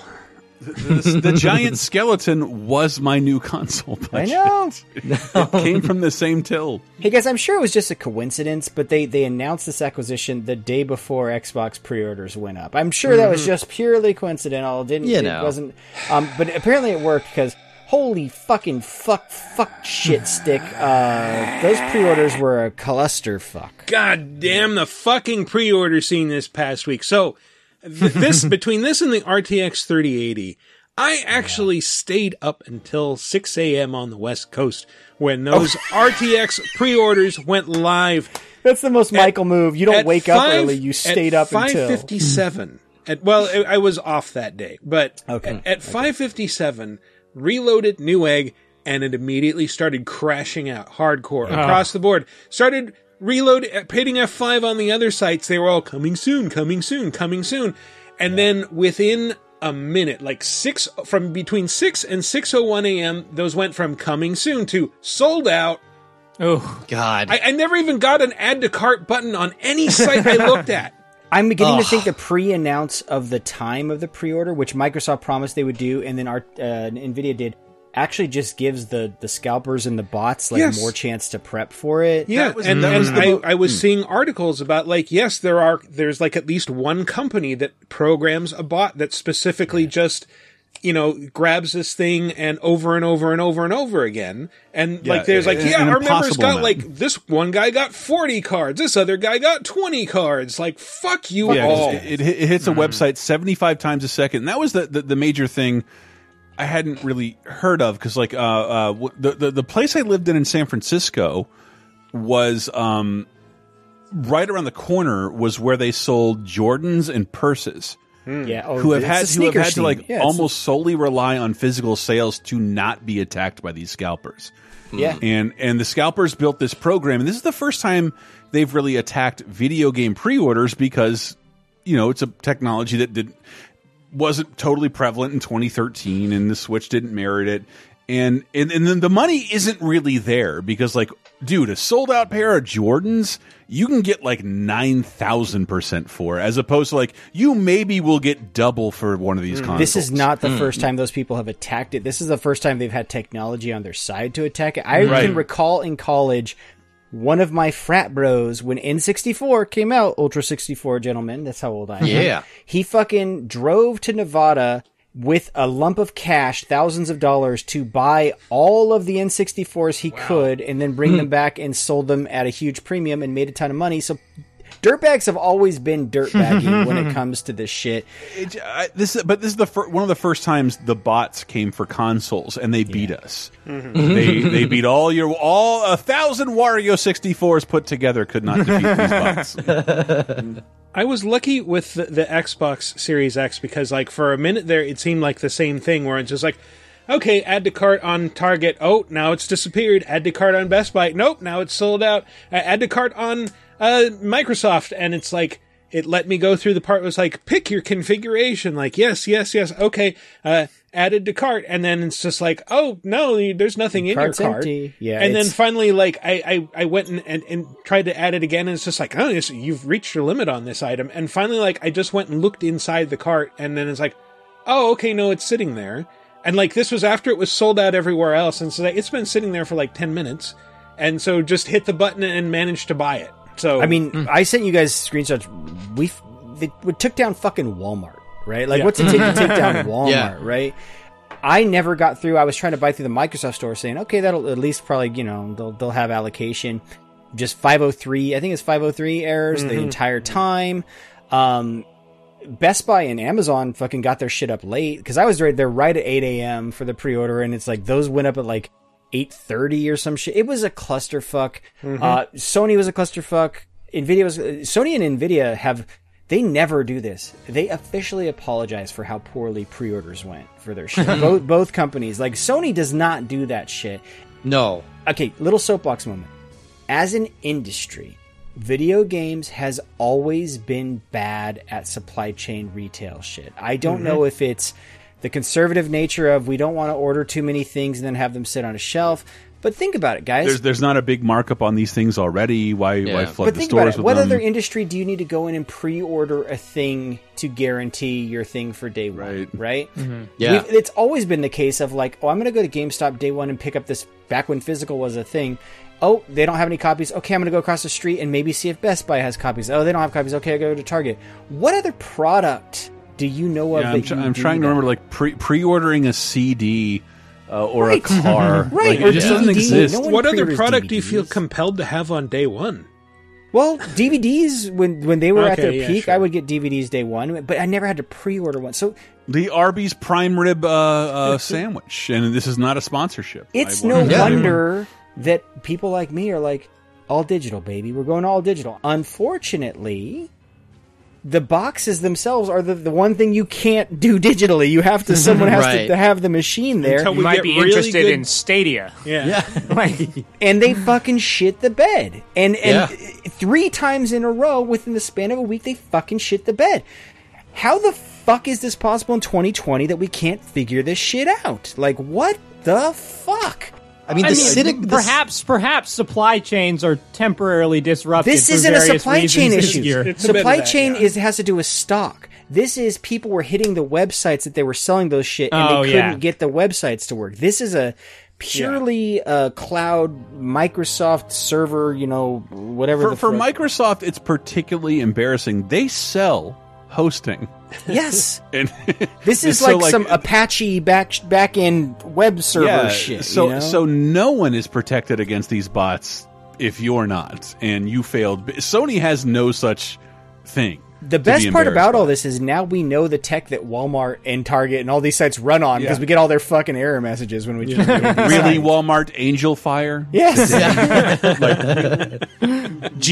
Geocities.walmart.com. and it, look, dude, like, I'm a guy. You know, I sell games for a living. We got to get our shit together. Well, I, again, I think that there's, there's not a nefarious conspiracy theory around it because if Microsoft and Sony could sell more consoles and if uh, Nvidia could sell more cards, they would. They would. Yeah, that's what I'm saying. I'm not And- saying and- conspiracy. I'm just saying, like, yeah, the the fact that I you have thousands, maybe hundreds of thousands of consumers who want to give you five hundred dollars, Yeah. and you can't accept that money. But I think I, I think you're seeing you're seeing how the aftermarket business came for them very very hard. Mhm. For Yeah. uh, if you if you aren't into shoes, shoes stopped selling. Jordan stopped selling online because of this years ago. They had to develop a special app that is like Yeah. a it's it's like Ticketmaster basically. It's, they couldn't. Hmm. They could. Yeah, and Ticketmaster. I'm sorry. Like, fuck. I was watching a documentary on LCD Soundsystem. On like, like we were to do six farewell shows. They sold out in two and a half minutes. None of their fans got their tickets, and all scalpers got them. And like,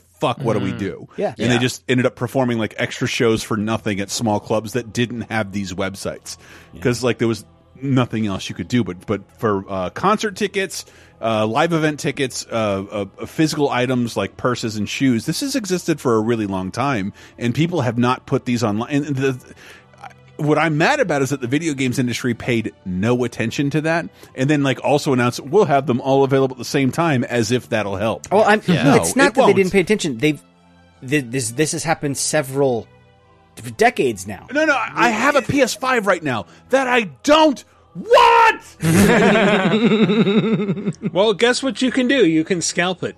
I couldn't get a PS4 for seven months when I wanted one and needed one for work. But this is since the 16-bit era. Every gaming console generation, we've had this problem of a shortage of consoles Not, and a not huge with the rush on it. PS3. Strangely, those were very readily Because they were $600.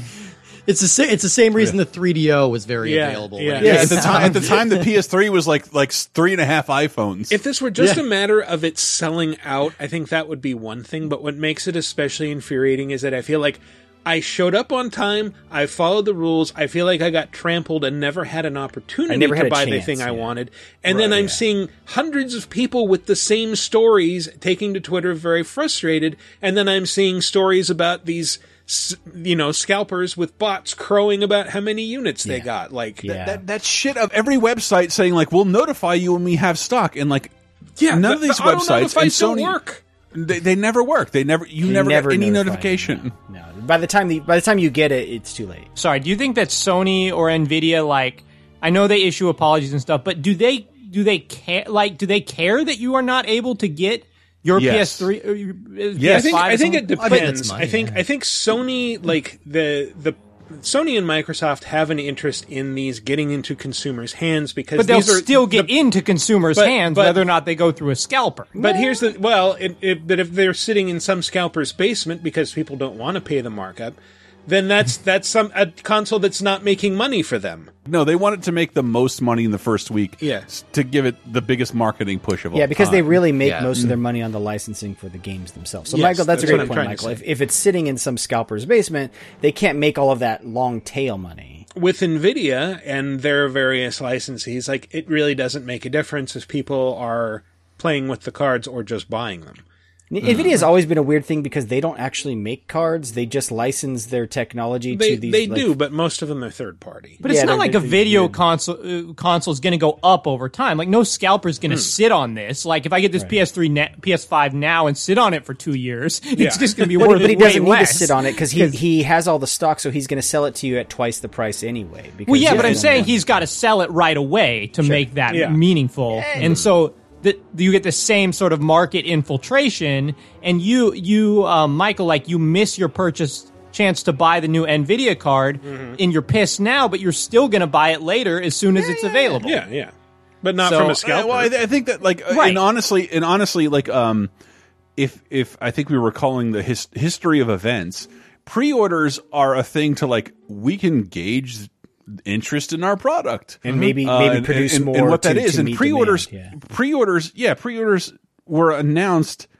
uh, a month and a half before the product is out. Normally like we were talking about we'd be at E3 and like and pre-orders available now early June Yeah, yeah, or yeah. late May and like and, and so they can make more if they need to address a market shortage Not that this time. can't They happen too here late. Yeah, they were too late with that's the not going to happen Yeah. but like so- Chris, you said that you bought a PS5, and like I part of that, want even though right, I know, but I'm guessing that part of the reason that you bought one is because you knew that they would sell out because of scalpers. That's right. and Well, so he- you're yeah, he sort of knew, yeah. incentivized Not- not to well, buy this thing you don't even It's- really it's want. also not just scalpers. It's that you, you know, with the PS4, like you just said, you had to wait seven months to get it. It's that, like, Yeah. after that initial shipment dries up, it may be a while until the next one comes through. or, Okay. or you have to like like it has to be your job every day you need to check on a PS4 Yeah. and I'm just not going to and it fucking sucks. do Or that like I with did the it with Wii the in Wii 2006. It Yeah, was I'm not. I'm not Oh. doing that again. I'm not. I'm not camping out for a console uh, ever again. I'm never, ever, ever fucking doing that. Like I bought, I, I pre-ordered PS5. I don't want one. I cannot really afford one. I'm doing this to like protect my family in case I need one. Like, and I In case an can't get intruder one. comes in, I can give them the PS5 Right, and they'll go away. like, like, uh, it, it's this, it, it's this weird future proofing thing. Like, I don't really want one. I just knew it would be a problem, and I didn't bother with the Xbox just because, like, uh, uh, well, there's no Miles Morales. And- Yeah. Like if you've if you've listened to me on this show, I have been modding arcade machines for a long time. I've been trying to find old video cards and new and, and current hard drives and solid state drives. They've all been at a weird shortage or like shipping late or uh, at at a forty percent higher cost than normal. Even when they said the supply chain was normal, these hard drives and and proprietary uh, uh, wires and systems in these new consoles, dude, these are not commercially available products. Right. Yeah. And like so so whatever they're saying to you, they're lying. These are gonna the I, I I'm sorry, especially with the PS5, this is gonna go away for a very long time Yeah. From my from my estimation looking for parts like everything is more expensive right now and i know every console is sold at a loss but it's usually sold at like a 5% gain or so ps5 won't make that and they will not release any more they're releasing more right now because they said they would they need their stock to do well and they want but like there are no new games on the horizon for this thing But this goes against two weeks ago. Literally, there was that news story of, hey, there might be a shortage of PS2, PS5 components, and then Sony was like, nope, nope, that's false news. We we have plenty. We're going to produce plenty to meet demand for this holiday, and it's like, did everyone forget about that story? Because clearly that is not the case. PC gamers know that the technology in these boxes are either prohibitively expensive. You cannot build the equivalent of a PS5 or uh, an Xbox Series S right now for less than $500. They're, they're either prohibitively expensive or non existent. And they're going to dry up over the holidays. And they're probably not going to be available until June of next year. Have you looked at the, the 2013 pa- console that's half as powerful as you is not available right now? Oh, that's I fucking forgot to bring it up. The other part of this clusterfuck. Uh, sales of Xbox One X's went up seven hundred percent that day because people were so confused they were buying the wrong fucking machine. So, here, here's here's the, the the fucking clarity I got from that, and like, oh, it won't matter that much. There's like two games they can't play. Sure.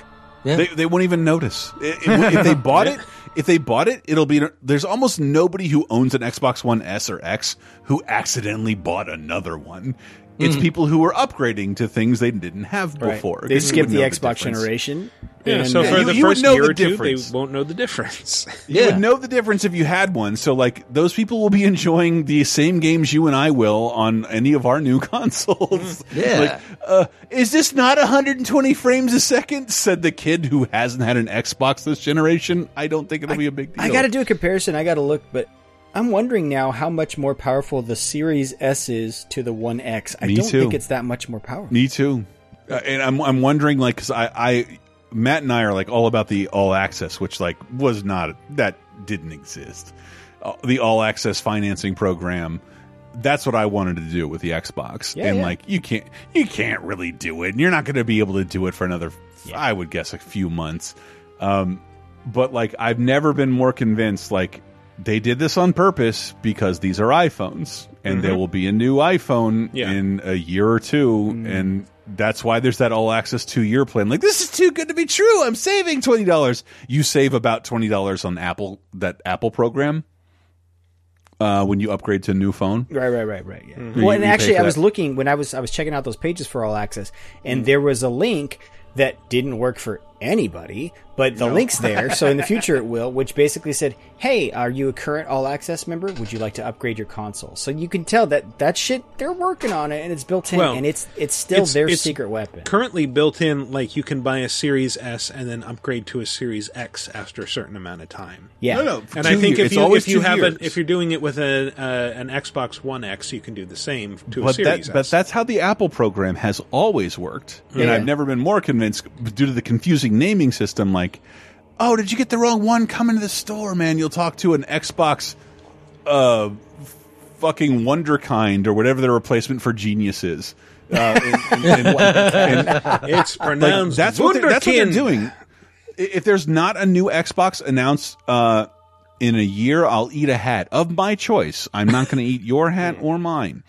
I will Right. choose the hat that I eat. You're going to eat like, a very small hat off a gingerbread man. I, I think X, Xboxes are basically like a, a kind of PCs at this point, and Yeah. um, and, and and they're they're releasing uh, television PCs, and I like that. I'm not criticizing that at all. I, yeah, every And- every time someone does like, look how big this thing is. I'm like, look at the average PC tower. It's still Yeah, a dude, fraction of that the shit. size. You know, get out of here.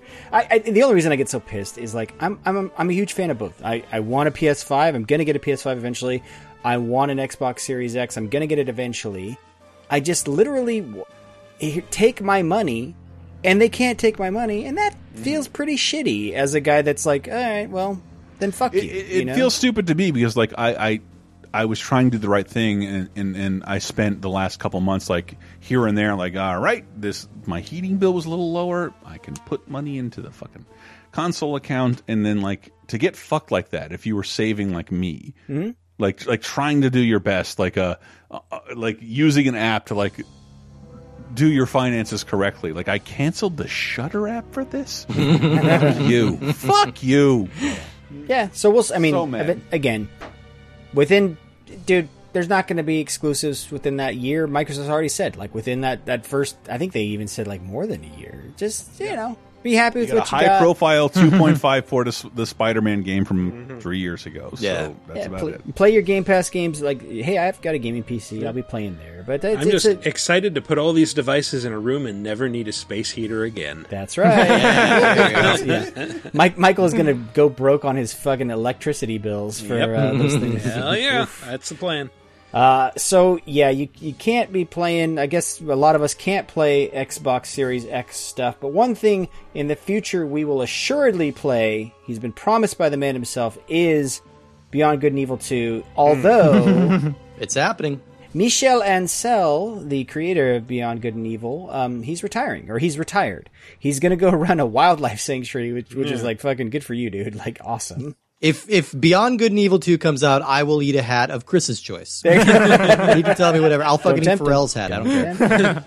Uh, a nacho sombrero expired. He's, he's no, he's gonna make you eat that one of those Donald Duck hats from Disneyland with the little like the squeezy thing in the bill. So no, every the, time the you hat I have, I, I can pull out right now. The hat that has a Donald Duck hat on it. It is literally a hat wearing a hat. Right, but does it have the squeaky bill? Because that's the one I always wanted to get as a kid, where you squeeze the bill of your Uh, hat and yeah, goes. yeah, yeah. My sister had one of those. Hell yeah, dude. Um, well, the, the Michel Ancel news, uh, on the one hand, you know, good for him. I wish him the best. Um, Yeah. I, I think that's a worthy endeavor. On the other hand, as someone who's interviewed him before, he that is such a loss. He is such a great interview. He's And creative so guy, right? fun, He's, he's like one of the most guy. talkative people I have ever met in this industry and very friendly. And I think his ideas are fantastic. I think he's done a lot of amazing stuff. You know, he's the creator of Rayman, he's the creator of Beyond Good and Evil. Uh, I was really excited to see him because I, I spoke to him in like 2011 about Beyond Good and Evil 2, and I remember him saying like, yeah, that his original idea for the game, the first game, was that it would be like this big, like open world galaxy where you could travel between planets, and it was going to be like what what eventually we got as Beyond Good and Evil was supposed to be like the first chapter of a much larger game. Oh wow! Right. Wow. And uh, then he and his team realized that, like, okay, well, PS2 isn't quite as limitless as we thought it was, so we need to scale back, and we can just make this game where you're traveling between Hillys and its moon. Uh, and so this was going to be like the realization of that, where you can travel between a bunch of fully detailed, populated planets with different backstories, and it's all going to be open world. Everything scales to different sizes, and uh, but it, and and you know, I was excited to see him finally realizing that, and it's like, well, like, I guess it'll have to be realized without him. So this to me, uh, you, you know, oh, the other, the weird thing about this is he confirmed not only is Beyond Good and Evil two still being worked on, Mm-hmm. um, that's a Ubisoft joint. Wild, which is outside the Ubisoft family, like was, they, they'd given him kind of a weird exemption, like yeah, you can keep making this thing. He said is still under development as well. I think I, thought- think it's like his wife owns that company or something. Okay. So. The, the, but the, the larger point I was going to make here is like I feel like this is happening. It's going to be happening more and more because games as an industry are maturing. Um, but I think what we're seeing is so I'm going to bring up a name. Please don't you know whatever. Uh, all, but Peter Molyneux is another example of a guy who's sort of out of the industry, which I feel like compared to like our favorite movie directors, creatives, because of the nature of games and how long they each take to make compared with movies, like everyone's gaming oeuvre, these creatives, is actually a pretty short list compared to our Yeah. movie guy. And we're gonna feel like, man, they should have or could have done so much more by the time they hit retirement age. I think this is gonna happen more and more where we're just like, wow, this really that's all that's it that's your total creative output but it's just because games are you know three to four year endeavors versus movies which are which are a year less you know Yeah. Hmm. I, I think I think we'll start seeing that because I, I do feel like Michel Ancel is almost like it's potential unrealized for certain things. I'm like, man, I feel like he he had so much more he could have contributed to the industry, but just the nature of games and how long they take, it's I guess not. You know, But if he's not going to do that, I'm glad he's doing what he's doing. It seems Yeah. like this is a really cool philanthropic event, and uh, fuck yeah, put Carole Baskin out of business. Fuck that, dude. yeah, Get yeah. I, I just generally get the sense that, like, you brought up Peter Molyneux, and like he just feel like I because I do remember like reading articles of people interviewing Peter Molyneux about Fable, but that feels so long ago. It just I don't I don't think I think that the time, and maybe this is because teams are so big of sort of superstar game developers are kind of past too. Like, Yeah, like the it's auteur. I mean, there, there's a the Kojima's still one. There's just, Sure, there's only a few of them, you know. But there was, yeah, there was like that period in the early 2000s, late 90s, where it was like you had Rockstar developers, Yeah. you had your Cliff, Cliffy B, and your your- David Jaffe's. Yeah, exactly. You you knew uh, video game developers by name, and I think Ancel is kind of one of the last of that breed. Yeah, I, Yeah. I think I think everybody knows like development is less about ideas and more about ref- like did you get your idea to work? Yeah. yeah, yeah, like yeah. uh, refinement and yeah, can um, can you get a hundred person plus team to deliver on an idea is actually the harder part. You know, So I'm sure Ancel left them with a phenomenal idea, and the people Yeah. who make it work. really anxious to see that fucking thing yeah. come to fruition. I want Beyond Good and Evil too.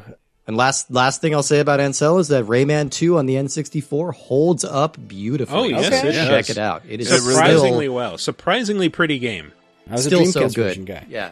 Um, and then you know when one door closes, one opens, as they say. A guy that we thought was retired that's coming back, baby. When you play uh, the Muppets Party, uh, Mike Morhaime, um, or Morhaime, I've heard people say it pronounced, and then his wife Amy, who, who, who actually I used to work with Amy. They are launching a new publisher uh, called Dreamhaven. Mike Morhaime, as you might remember, was one of the founders of Blizzard. Uh, that he left wow. Blizzard like a year ago.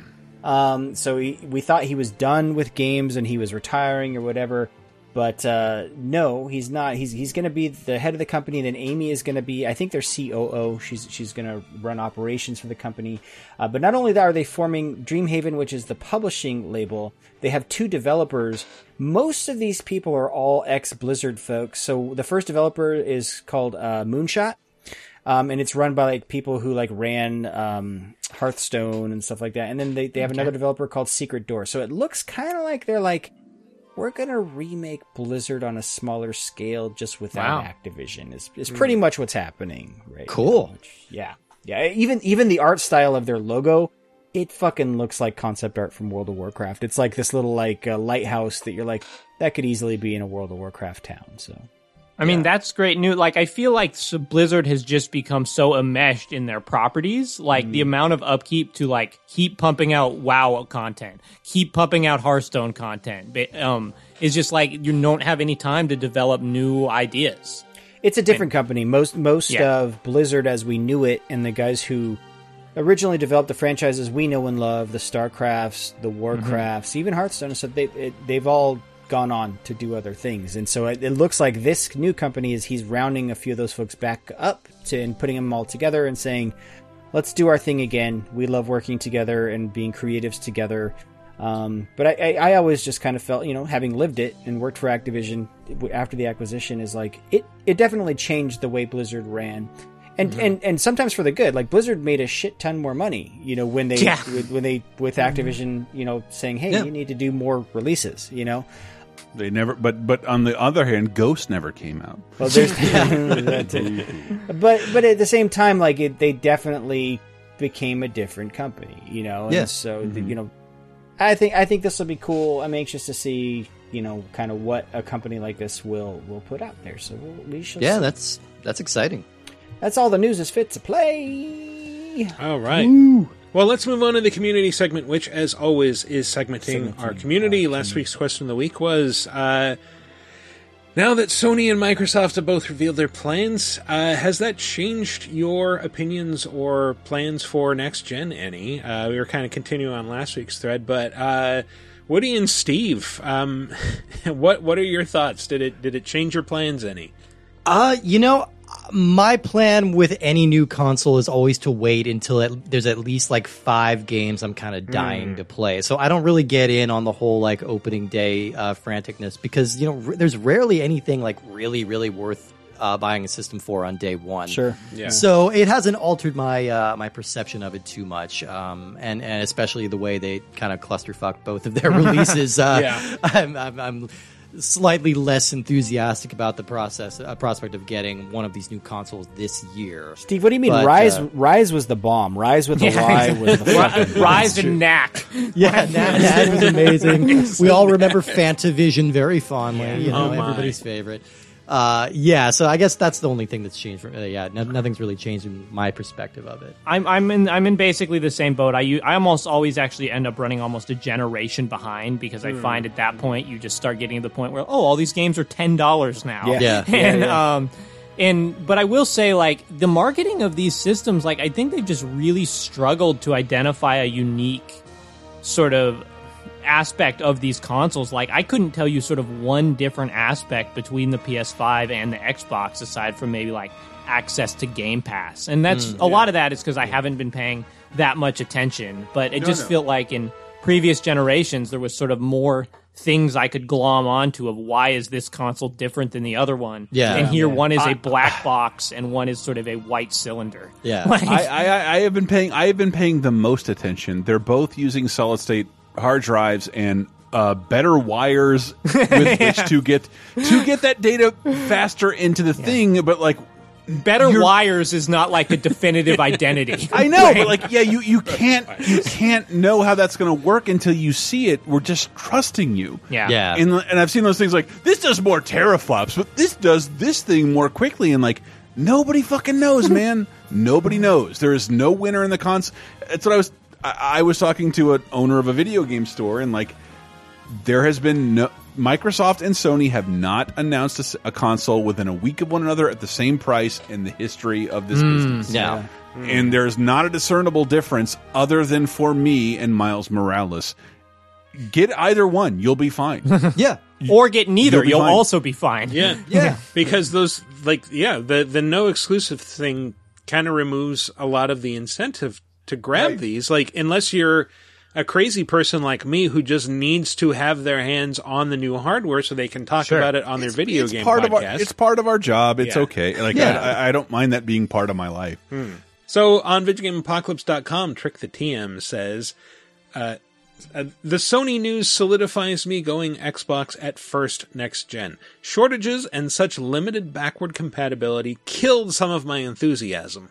Oddly, this reminds me of how things from the PS3, 360 slash PS3 went for me. Yeah, I Hmm.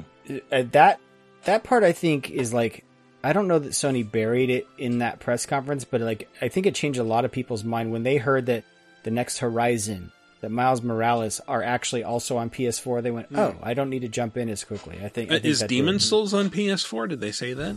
No, Hmm. but I have Demon a PS3 Souls was the, copy o- the only thing I I visibly saw in any next gen showcase that showed me I needed to get new hardware. I'm anxious to see how that one plays a little differently because Demon Souls is it's before Dark Souls really figured out that formula and how Before to make Dark it Souls work. existed. No, yeah. no, no. But but the, the last thing they show, they led with gameplay. Every time, like ex- exclusive X One X, and like this is a cinematic trailer. Who gives a shit? Yeah. Uh, this doesn't show me anything. And and and for everything on PS5, maybe Ratchet and Clank. And, and only because I know it's like it's hard to process jumping through portals, but like it's still going to be a fucking Ratchet and Clank game, and like how much is that going to drive fucking processing? But like uh, uh the the Demon Souls game, like dude, that looked great, Yeah. like really good. Garnzer says, I signed up for the chance to pre order from Sony and received the email that I'd been selected. Wow, that's one of the only people I've heard that have worked. Uh, he received it Tuesday after the PlayStation show after I got home from work. I got into the queue at 7.30, that's Hawaii time, Friday morning, waited half an hour, and was able to order a PS5. Holy shit, congrats. And apparently being a Plus member got me free shipping too. I'd. I guess that ordering from Sony has the least chance of not receiving after ordering, so it should be safer than going through Amazon or Target or whatever. Yeah, that's the one thing we also brought up is we don't know how many of those pre-orders are guaranteed. Um, Yeah. I wonder what criteria they used to select me for this grand opportunity. It doesn't sound like any of the podcasters I listened to got in. This is uh, so actually Curses. Some people, some people at work were trying to to figure this out, um, and they were saying, "Oh, I think it's, I think it goes with how much you play on your PS5 and like the number of trophies you have." I mean, they they talked about like social stuff, so it's like, yeah, if you're using the social features and you've got a big friends list and you play multiplayer games regularly, Mm. they're looking for people to be brand ambassadors. Yes, that's exactly is, it. That's exactly it. But yeah. Anyway, so hey, congratulations, you got one. Um, Yay. Nice. Yeah. and and work. it's nice to know that that e- us giving them our emails did something for some people. So yay. Uh, let's uh, official uh, from the official laser. Jesus, uh, from the official Laser Time Facebook community, Orlando Anya, uh, Anaya says, "My plans have not changed at all when it comes to the P, uh, to PS5. I don't know why, but I really dislike the design, so I'm going to wait a few years, um, years until they, they release a Slim to pick one up. In the meantime, I'm going to try and get a PS4 Pro on the cheap once uh, people start getting their PS5s. Uh, as for the Xbox." I just picked up a, a Cyberpunk Xbox One X to replace my old uh, launch Xbone, so I think I should be good waiting a year or so to pick up the Series X. And I think, I really think we are in for a. Uh, that, that- sorry, the, the the end of Orlando statement. I think we're in for a raw reveal. There is not going to be a huge difference in the first three months between the One X and the Series X. yeah, probably not. Yeah, it's probably fair. not for a while, and we'll all feel like suckers for getting there so early. But but those prices are low, especially adjusted for inflation. So like that's why I don't mind pre-ordering one of the consoles. Anyway, someone else. Uh, J.R. Rawls says, uh, now that everything has been revealed, I've decided to take the $500 that I have set aside to buy a next gen console and place it all on an online betting group that Trump will lose the election. if he loses and I get double my money back, I'm going to buy a digital only PS5 and won't feel guilty that I spent money on a system I'm honestly not that excited about, as I got it for free. I know that in this scenario, I will have sp- spent the opportunity uh, cost of the money on it as well, as I will have taken the risk of losing the money to get that free quote unquote PS5. But on the emotional level, I won't care about that in the slightest, as every time I look at the PS5, I'll get a little smile on my face thinking how I got it for free because that man lost. If he wins, then I'm going to skip this console generation. Nothing I've seen has wowed me, and I've got a Switch and a PC that provide me with more great gaming possibilities than I have time for. In the event I lose my next gen money on a bet, then by the time I will probably really be starting to Jones for a new system, 2025 or so, I think streaming games will have taken off and I'll be able to play the latest and greatest games on a $20 dongle while subscribing to the Netflix of gaming, whatever that ends up being. I am very, I am very impressed by that uh, fellow's event, her event uh, foresight. Yeah. like in terms of- he's like, I got this all planned out till 2025. He's literally got a five-year I don't know Rawls, what I'm baby. doing tomorrow. Yeah. So, J.R. Rawls, J.R. Rawls is a, is a laser time commenter MVP. Okay. how he It kind of makes me worry that you're getting two to one odds on Trump losing. I, I would hope the odds would be a little lower than that on him losing. I mean, I think Yeah. everyone's afraid because, like, every like, yeah, he's historically unpopular. Everyone wants him to lose, but he's making laws that won't allow him to lose. Yeah. we we said So- all the same and shit in also a Supreme Court Yeah. justice died, and so the last bastion of protecting our election system is over. Yeah. So I wouldn't bet any money on that. But but but even more than that, and I want to get into this next week and I'm less hammered. Um, I looked into where XCloud gaming and Stadia gaming could go, and why we don't have a Roku app for those things. Uh, because they technically can't. Uh, streaming games is not as easy as we think, and um, the, it's there's a reason it only exists on Android apps right now. You can't do it on Fire, and you can't do it on Roku, and you can't do it anywhere. Yeah. Um, it, it's weird, and and and so like it, it's not as close as we thought. Uh, streaming games, You- and I, you can- I, I want to look more into that. you can do it on Google Sorry. Chrome, which that has to be that special version of the Yeah. Google Chrome. on Criggity Chrome. I'm going to load it up on my fucking my Not Chrome. What do you 32 inch TCL television. I'm going to load up Chrome. the Chrome sticks, no, the the special Stadia Chrome stick that has the Yeah. weird firmware. right? Because they do have some processing in in that stick itself. But like, I really thought like TCL. I thought my TCLs had me covered with my Roku TV, and Hell um, yeah, they, they they really don't for games. Like that, that's never going to work. I was wondering though how much of that is just rights versus tech. You know, Hmm. like it Mm. feels like an Apple situation. No, if you if you think about it, the- like the process of getting Crackle onto a service is not the same of playing Assassin's Creed over the internet. They they cannot be on the same infrastructure. No. it like the one is more intense than the other, and like yeah, most platforms aren't ready for that yet, and and, and mobile platforms are. But anyway, Well, I got news for you. In 2025, Netflix is going to get into gaming hard with Crossy Road 3D. That's right, Crossy Road, everybody. and Big Pac Man. Well, I, I hope for JR's sake and for all of our sake that he gets a PS5 this fall. yeah, too, buddy. Same here. Uh, Ivan Williams says less than enthusiastic, considering what y'all said last week about a bunch of opening PS5 titles also being on PS4. Yeah, I'll just catch up on the last generation on my Xbone S and grab a used PS4. Hell, half the Sony collection is also on Game Pass. Yeah. Yeah. Sony Not a- PS not a bad collection. point. Yeah. Uh, and then Adam Bradbury says, Question of the week, seeing the console reveals made me want both. Decided to go with the PS5 uh, first since it can replace my PS4 Slim, which has more trade value than my launch Xbox. Wow, look at that! Like comparing Mm. the trade-ins.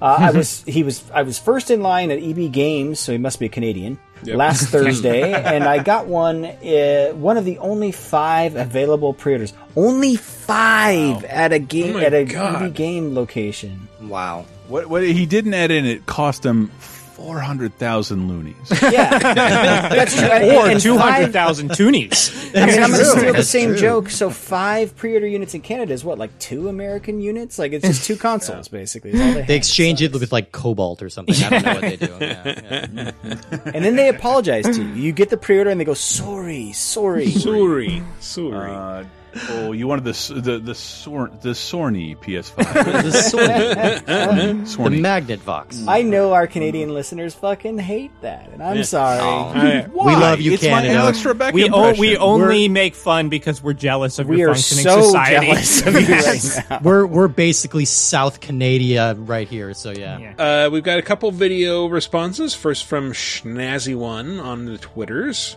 Hey guys, VG Pagos, this is this this is the Schnazzy one. Uh jeez. Uh so the two systems are kind of interesting. I mean, like the specs are really interesting and, and I I'm to wait. I'm to wait. Uh just because I do not trust them to put out this bleeding edge uh, of graphics hardware without some problems at launch.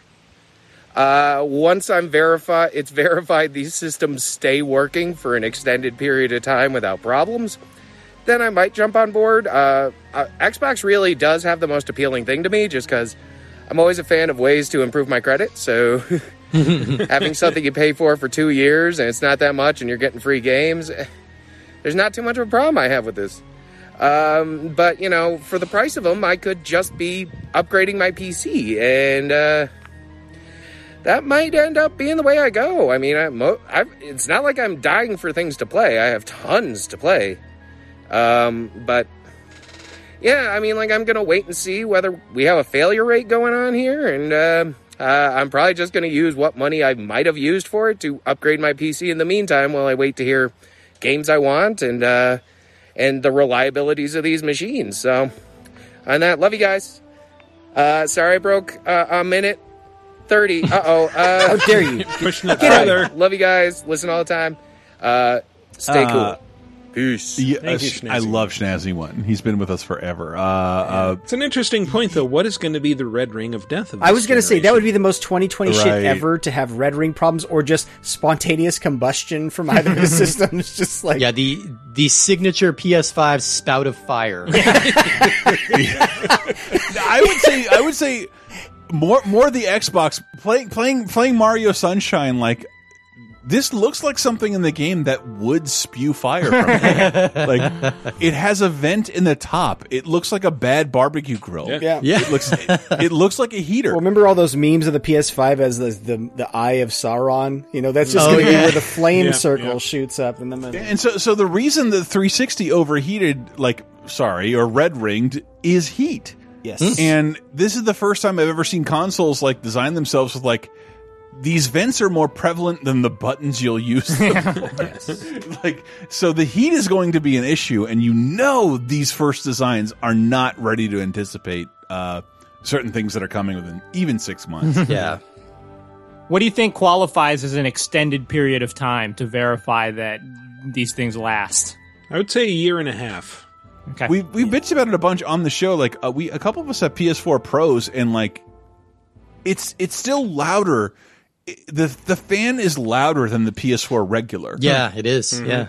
it, it, it's way louder and and so like it runs games so much faster i'm like and i have to turn up the volume so much louder to overcome Yeah, what I, you I sound wear like. headphones. It's like having an Xbox, but worse. Yeah. or an Xbox 360 rather, which was also like I started gaming with headphones because that thing got so loud. Yeah, Yeah. that's true. Mm-hmm. That's what I'm Yeah. hoping. Like because of all the goddamn vents, maybe they'll be a bit better. I mean, about it makes me wonder why wasn't that one of the features they were touting? Like, liquid cooling's been a thing on PCs for quite some time. Yeah, Like, that'll never no no no some no. little key will poke holes in it and it'll Yeah. get water all over. yeah the place. there's too many things that can go wrong and liquid cooling is always stupid unless you're a pc gamer like unless you know what you're doing you can't liquid cool shit I mean, it's not that difficult. But yes it it really isn't. crazy. Cars would be liquid cooled, or like, or, or homes would be liquid. I mean, cooled. part it was that part of the easy. appeal of consoles over PCs is like They're easy. Anyone can play them. You want to buy them and not have to dick around with this kind of stuff. So I think that Chris is right. Any risk to that pour Freon in your fucking console. Yeah, I don't- yeah. Like, uh, I don't want to point out the obvious, but how fucking crazy is it that we have these like microprocessors that can do billions of cycles per second, and we cool them with fans? Like the Yeah. fucking Yeah, I know, I know. That's fair. Like, like, like, why not a Greek girl with a pom front? Another one throws grapes into the disc tray. Fucking throw shade on my liquid cooling when you're literally you could blow on your console to cool it down. Fuck off. That's why it worked on the NES, right? You were I- I cooling love the down the idea, like, cartridges w- when, when you we're in the on 'em. future and consoles are super powerful, you'll, they'll only be available on your roof. You have to Just have to store them in your constant ice air. box. It'll, it'll it'll eventually be a necessity to, to stream them from the cloud because they'll have to be kept in a super cooled facility. Yeah. Holy shit! They'll be like like Arizona will be like 120 degrees at all time because it's housing all our PC games. Yeah, yeah. Did you see that video of um there was these guys that were running Doom I think it was Doom Eternal at like a thousand frames per second, but they were literally pouring liquid nitrogen on the graphics card to make it work so that it wouldn't Oh my god. All right, we got one more video answer from Andrew Bamer. Hello, VG Apocalypse crew. This is Andrew coming to you from the late 19th century, otherwise known as Indiana. Uh, so, have the recent announcements changed my plans to upgrade to a new console at all? And the answer is no, because I have this nice new gaming PC that I just put together over Lots quarantine. Glowing lights. And then, if we take a look over here, finally bit the bullet at the beginning of quarantine and bought myself a PlayStation 4 Pro. And looking here, we've got like hundreds and hundreds of hours of video games to play on the PS4. So, like, what's the point in upgrading right now? I just got all of these for like a fraction of what they cost new. That's kind of always been my thing. Wait until the end of a generation, find out what games are like chef's kiss, and pick them up and play them, and then uh, wait for the new cycle. I kind of learned watching my brother do the whole "oh, I've got to have it" thing back with the PlayStation 2 generation, and he ended up spending like a bunch of money on a scalped PlayStation 2, and then he didn't have anything to play, and I ended up getting the most use out of it playing my old PS1 games. So it's like, why upgrade? Just uh, wait and see. That that is a, a certain point of pain. The idea of having bought a PS2 from a scalper. now, Yes. so much Uh, later. I, I only have two things to say after listening to that. N- number one, um, I didn't know John Hodgman listened to our podcast. And number two, I'm a huge fan, Mr. Hodgman. Huge, huge fan. Yeah, also, that was like I, I, I will stress uh, this is not a visual medium, even though we asked for video answers. There was like eight eight PS4 games sitting on that shelf, plus a bunch of PC games. But and also he's he's not he's not factoring in like um, there's not a lot of difference between the new consoles and they're both the same price but you're not factoring in a completely empty life devoid of meaning This is true. like I- I just- you're gonna need I liked what Michael not only said retail earlier. therapy but like like distraction Yeah. Like, Yeah. Yeah, bug snacks. Remember we got excited over that? Was it irony or was it because we knew we needed dog shit to dangle in front of our faces so we wouldn't pay attention to a fucking a mad orange man stealing the election away from us?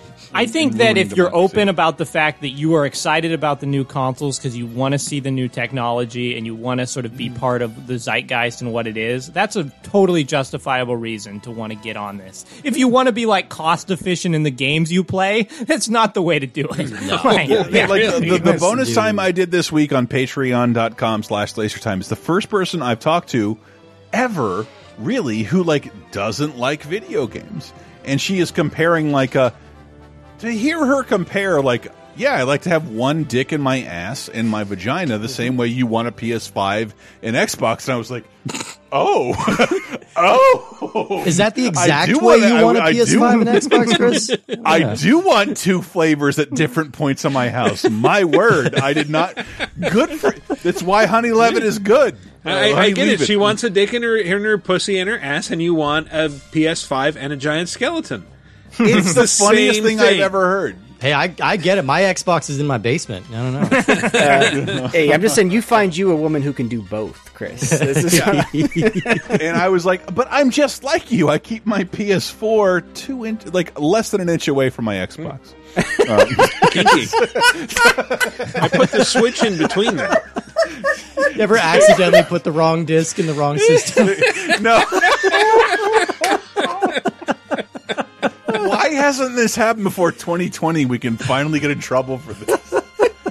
Oh, oh my Oh, Christ. love you, honey. Sorry, Jesus, Honey Levitt show on on wherever you get your podcast. I'm- I'm jazzed Honey, to leave it. to that Leave one. it. Hmm. All right, so new question of the week.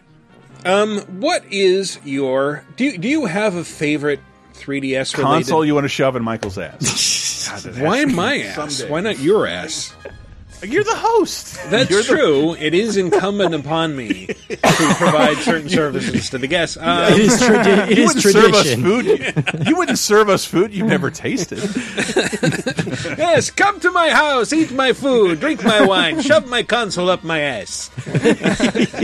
I don't know what accent I'm doing. It's 12 inches. Michael would die. It's- no, it's it's bigger than it's like 15 inches. Yeah, I know. I know. It's like it's it goes beyond a Matcock into a Chris. It's Cock. like the biggest- Hey, hey, hey! Listen, I just I, I capped out beyond. at GameCube. I, I stop with the GameCube up my ass. I, I can do that. I mean, are you a real gamer if you can't get a GameCube? up in my world, that's just an ac- that's just an accident. It's got Oh, that convenient handle. You can get it on the right couch. Well, it's, what you, you got to remember is the GameCube is super durable. It's Uh-huh. you don't want to put too much pressure on that console. It's the 360 is not going to take that. You know. Yeah, and I, I might do my Kegels, and you could pick me up with a little black handle. It'd be great. Yes, that, the handle makes it easier. Like it gives the doctor something to latch onto in the emergency That's room to pull it out of you. yes, you could take me to work with you. Oh God. um, all right. New question of the week. Do you have a favorite 3DS related story or memory to share? Um, that is like I, I think I've already shared mine. It's my least favorite, and it's when the thing shorted out and I lost all my Street Pass data. Right. Um, I don't know. I don't know that I really have a favorite one. Um, does anybody else have a, a fun 3DS anecdote? I, I, I, I- I loved. I wanted to give a shout out, a major shout out to Theatrhythm Hmm. because I love um, music based games. Like all of us were huge proponents of Guitar Hero from Amplitude on uh, in Rock Band and all that shit. But like, um, uh, Final Fantasy has had ups and downs in the uh, opinion of the, the zeitgeist, but like the music is still great Mhm. for everything. And uh, I thought this was the most fun rhythm game I've ever played in my entire life. And, and and it involved the stylus and moving up and down, and it was for some of the best music in all gamedom, and it was all this great presentation, and like the the DLC wasn't that terribly expensive, but like I had the most fun with this. Like, like you will be here for two minutes tops, four minutes in a boss battle, and this game had boss battles. Yeah. it was delicious, and um, I don't know where else you take that. I, I think you could maybe take it to iPhone, but like it, it wouldn't make sense on a small holding the iPhone vertical. It would not work with your finger. Like it would work maybe if you would tilt it, but that would mean Square would have to redesign it. So like what I worry about the 3DS is that I think unlike most systems portably now, a majority of the 3DS was uh, uh, of of a high quality. The Nintendo seal of quality meant something, and um, we won't see that again. It was a little. It was always a little more expensive, but it was worth it. Yeah. Sure. most of the time. Yeah, I mean, I already I already told that one story about me and Arne on the plane. I thought that was kind of cool, but but I guess my other one is just like this is a very industry specific story, but it's just the E3s or the PAXs where I would mm-hmm. specifically I didn't bring my 3DS with me outside of hotel rooms when I traveled, but when I went to those shows, I would make sure I would I would bring a backpack and keep it in the backpack just for Game Pass, and I, it was just like it was something. It's so sad to say out loud, but it's something to look forward to at those shows. Which there's so much cool shit going on, but you're just like it was always that There- added bonus, you know. Th- there are professional f- photographs of me working at a publisher where we're all smiling playing our 3DS and it's not a setup. yeah. like like it's it's it's someone randomly took our picture. Sometimes you look really serious, but like for real, for the first fucking 20 years of portable systems, nobody did that shit and no one made it look cool and like I, it, it made the 3DS feel normal. I never had a problem whipping it out in public. Please don't isolate that. Take that out of context. Never There has, never will. I remember when I uh, when I got my 3DS, um, it was right when the Pokemon X and Y came out, Mhm. and my girlfriend and I had just had before a very nice time playing uh, White and Black together. Um, the Pokemon games, to be to be clear, Yeah, yeah. Um, and so we got we got the new console specifically for that, and um, getting the Pokemon games with. Yeah, it's not some weird role play scenario. I know where you're going here. Um, things are getting a little Did blue. you put your sun in her moon? Yeah, exactly. um, and so it's just it was a lot of fun to get a new console together and to play through those games together. And, Oh, yeah. and sort of Nice. explore the, the many bizarre features of the 3DS, such as Street Pass, which I can also vouch, uh, like Matt said, just to go to PAX as a non insider was still a lot of fun with the Street Pass. And I, I'll say for mine, uh, a couple years ago, uh, we took a trip out to Ireland for a friend's wedding. I brought my 3DS with me, and this wasn't even a 3DS game, but uh, this is how I finally played through all of Earthbound. So you know, took took took me that took me being stuck on a plane for 16 hours to to really focus and in. I, do. I wa- because I know fourteen ninety nine. Yeah, yeah. it cost you fourteen ninety nine to play Earthbound three years ago. Yeah, yeah, yeah, yeah. Yeah, but you know what? Congratulations, I still haven't finished it. yeah, it's worth it's worth seeing through to the end. I had a great time with it. Cool. Yeah. So if you take away one thing from this four hour podcast, it's that Earthbound is pretty okay. Yes. Yeah. All right. Yeah, we should wrap it up. Uh, what is, what is your favorite 3DS related story, memory, anecdote? Let us know. Go to VideoGameApocalypse.com and enter under the comments for episode 386. Uh, alternately, you can go to the official LaserTime community on Facebook. There'll be a thread there where you can answer, or just hit us up on Twitter at VG Apocalypse. Look for the people who posted the Photoshop of the Fresh Prince of Persia. No, yeah. Nice. Please just look Nice. that up if you haven't seen and, that. and we'll read the the best answers on next week's show. Anyway, that has been our show. Let's go out with some plugs. Uh, Steve and Woody, you want to tell people a little bit more about Ultra 64 in case they Absolutely. missed it at first? Yeah, yeah. So Ultra 64, you can find us at Twitter at Ultra 64 Podcast. That's also our Instagram handle. That's also our Gmail address if you want to write us a letter. Uh, we still have uh, a couple months worth of games to talk about, so that's still going on. Yeah, we were talking about getting in at the end of a console generation. This Yeah. is your chance to do it in podcast form. Exactly. You can go back and uh, see what the gems are in the N64 catalog. We have we have hundreds of episodes for you to listen to. We also have a Patreon. That's patreon.com slash ultra64pod. If you want to hear an additional 30 or so episodes on other things that aren't on the N64. And then I also just recently started a brand new podcast. Uh, it's a movie podcast called Roger's List. And this is where myself and a rotating cast of uh, co-hosts come in and talk about a different movie on Roger Ebert's list of the great movies. We're doing a different one every week until the whole list is done. Am I up this week? What's happening? I was trying to contact you, dude. You dropped the ball, you, man. You missed, you missed Ace in the Hole. We'll get you on another one though, because uh, 'cause Okay, A- Ace in the Hole Good. just came out this week that Woody was on. But I'm, I'm fucking phenomenal movie, and if Diana is there talking about it, you want to hear what she has to say. so good. I missed her as well, but I'm, I'm still going to bug every one of you because uh, I- I'd love having any of you on the show. So yeah, absolutely. Rogers I- Rogers List at Rogers List Pod at Twitter. Cool. Yeah. Chris? Oh, uh, me, little old me. Don't worry about me. Uh, but but but also uh, Patreon.com slash Laser Time is how we're we're supported, and I have to say that all the time because no one else wants to. Um, and um, but this week we have a new Sick of Star Wars episode. Uh, there's a brand new 30 2010 games up with Chris Baker, uh, where we talk about games from August, and uh, my buddy Honey uh, Leave It is up this week, and we're talking about double penetration and weird sex stuff that like. I don't know. I've I've done uncensored podcasts for 15 years, and this is still like this is more than we've ever talked about. I, I'm s- I'm so I feel I've never felt so weird and square. You sound like a Um, boyfriend on a real sex interview. Enough. Enough with your fucking shyness. I know it, it, it sounds very weird. Like I I haven't done enough stuff with my butt, and I apologize. well, you should. Oh man. Well, you've got that PS5 coming, man. Don't. Uh, yes. That's not the only thing that'll be coming. yes, I, I will reverse South Park Randy on it. I will twirl around it.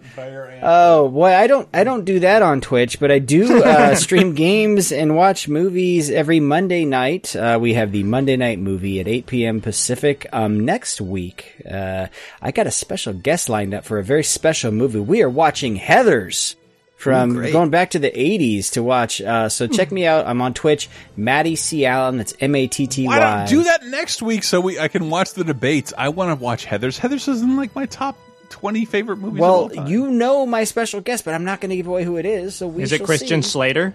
It, that- Ah, but I'm saying, like, Damn it, I gave it teasing away. I would, I would do it. Just do it a different day, man. Don't be an I think the debates will be over. Wait, it's called the Monday Night Movie. Never mind. Um, anyway, so uh, you can check me out on Matty C Allen on Twitch, and I'm also Matty C Allen on Twitter.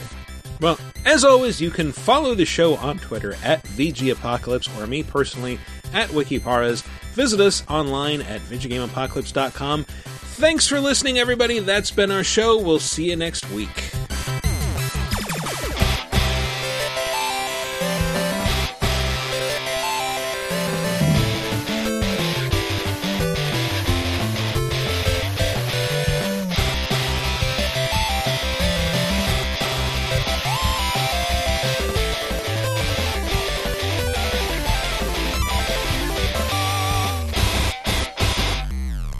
It's a beefer.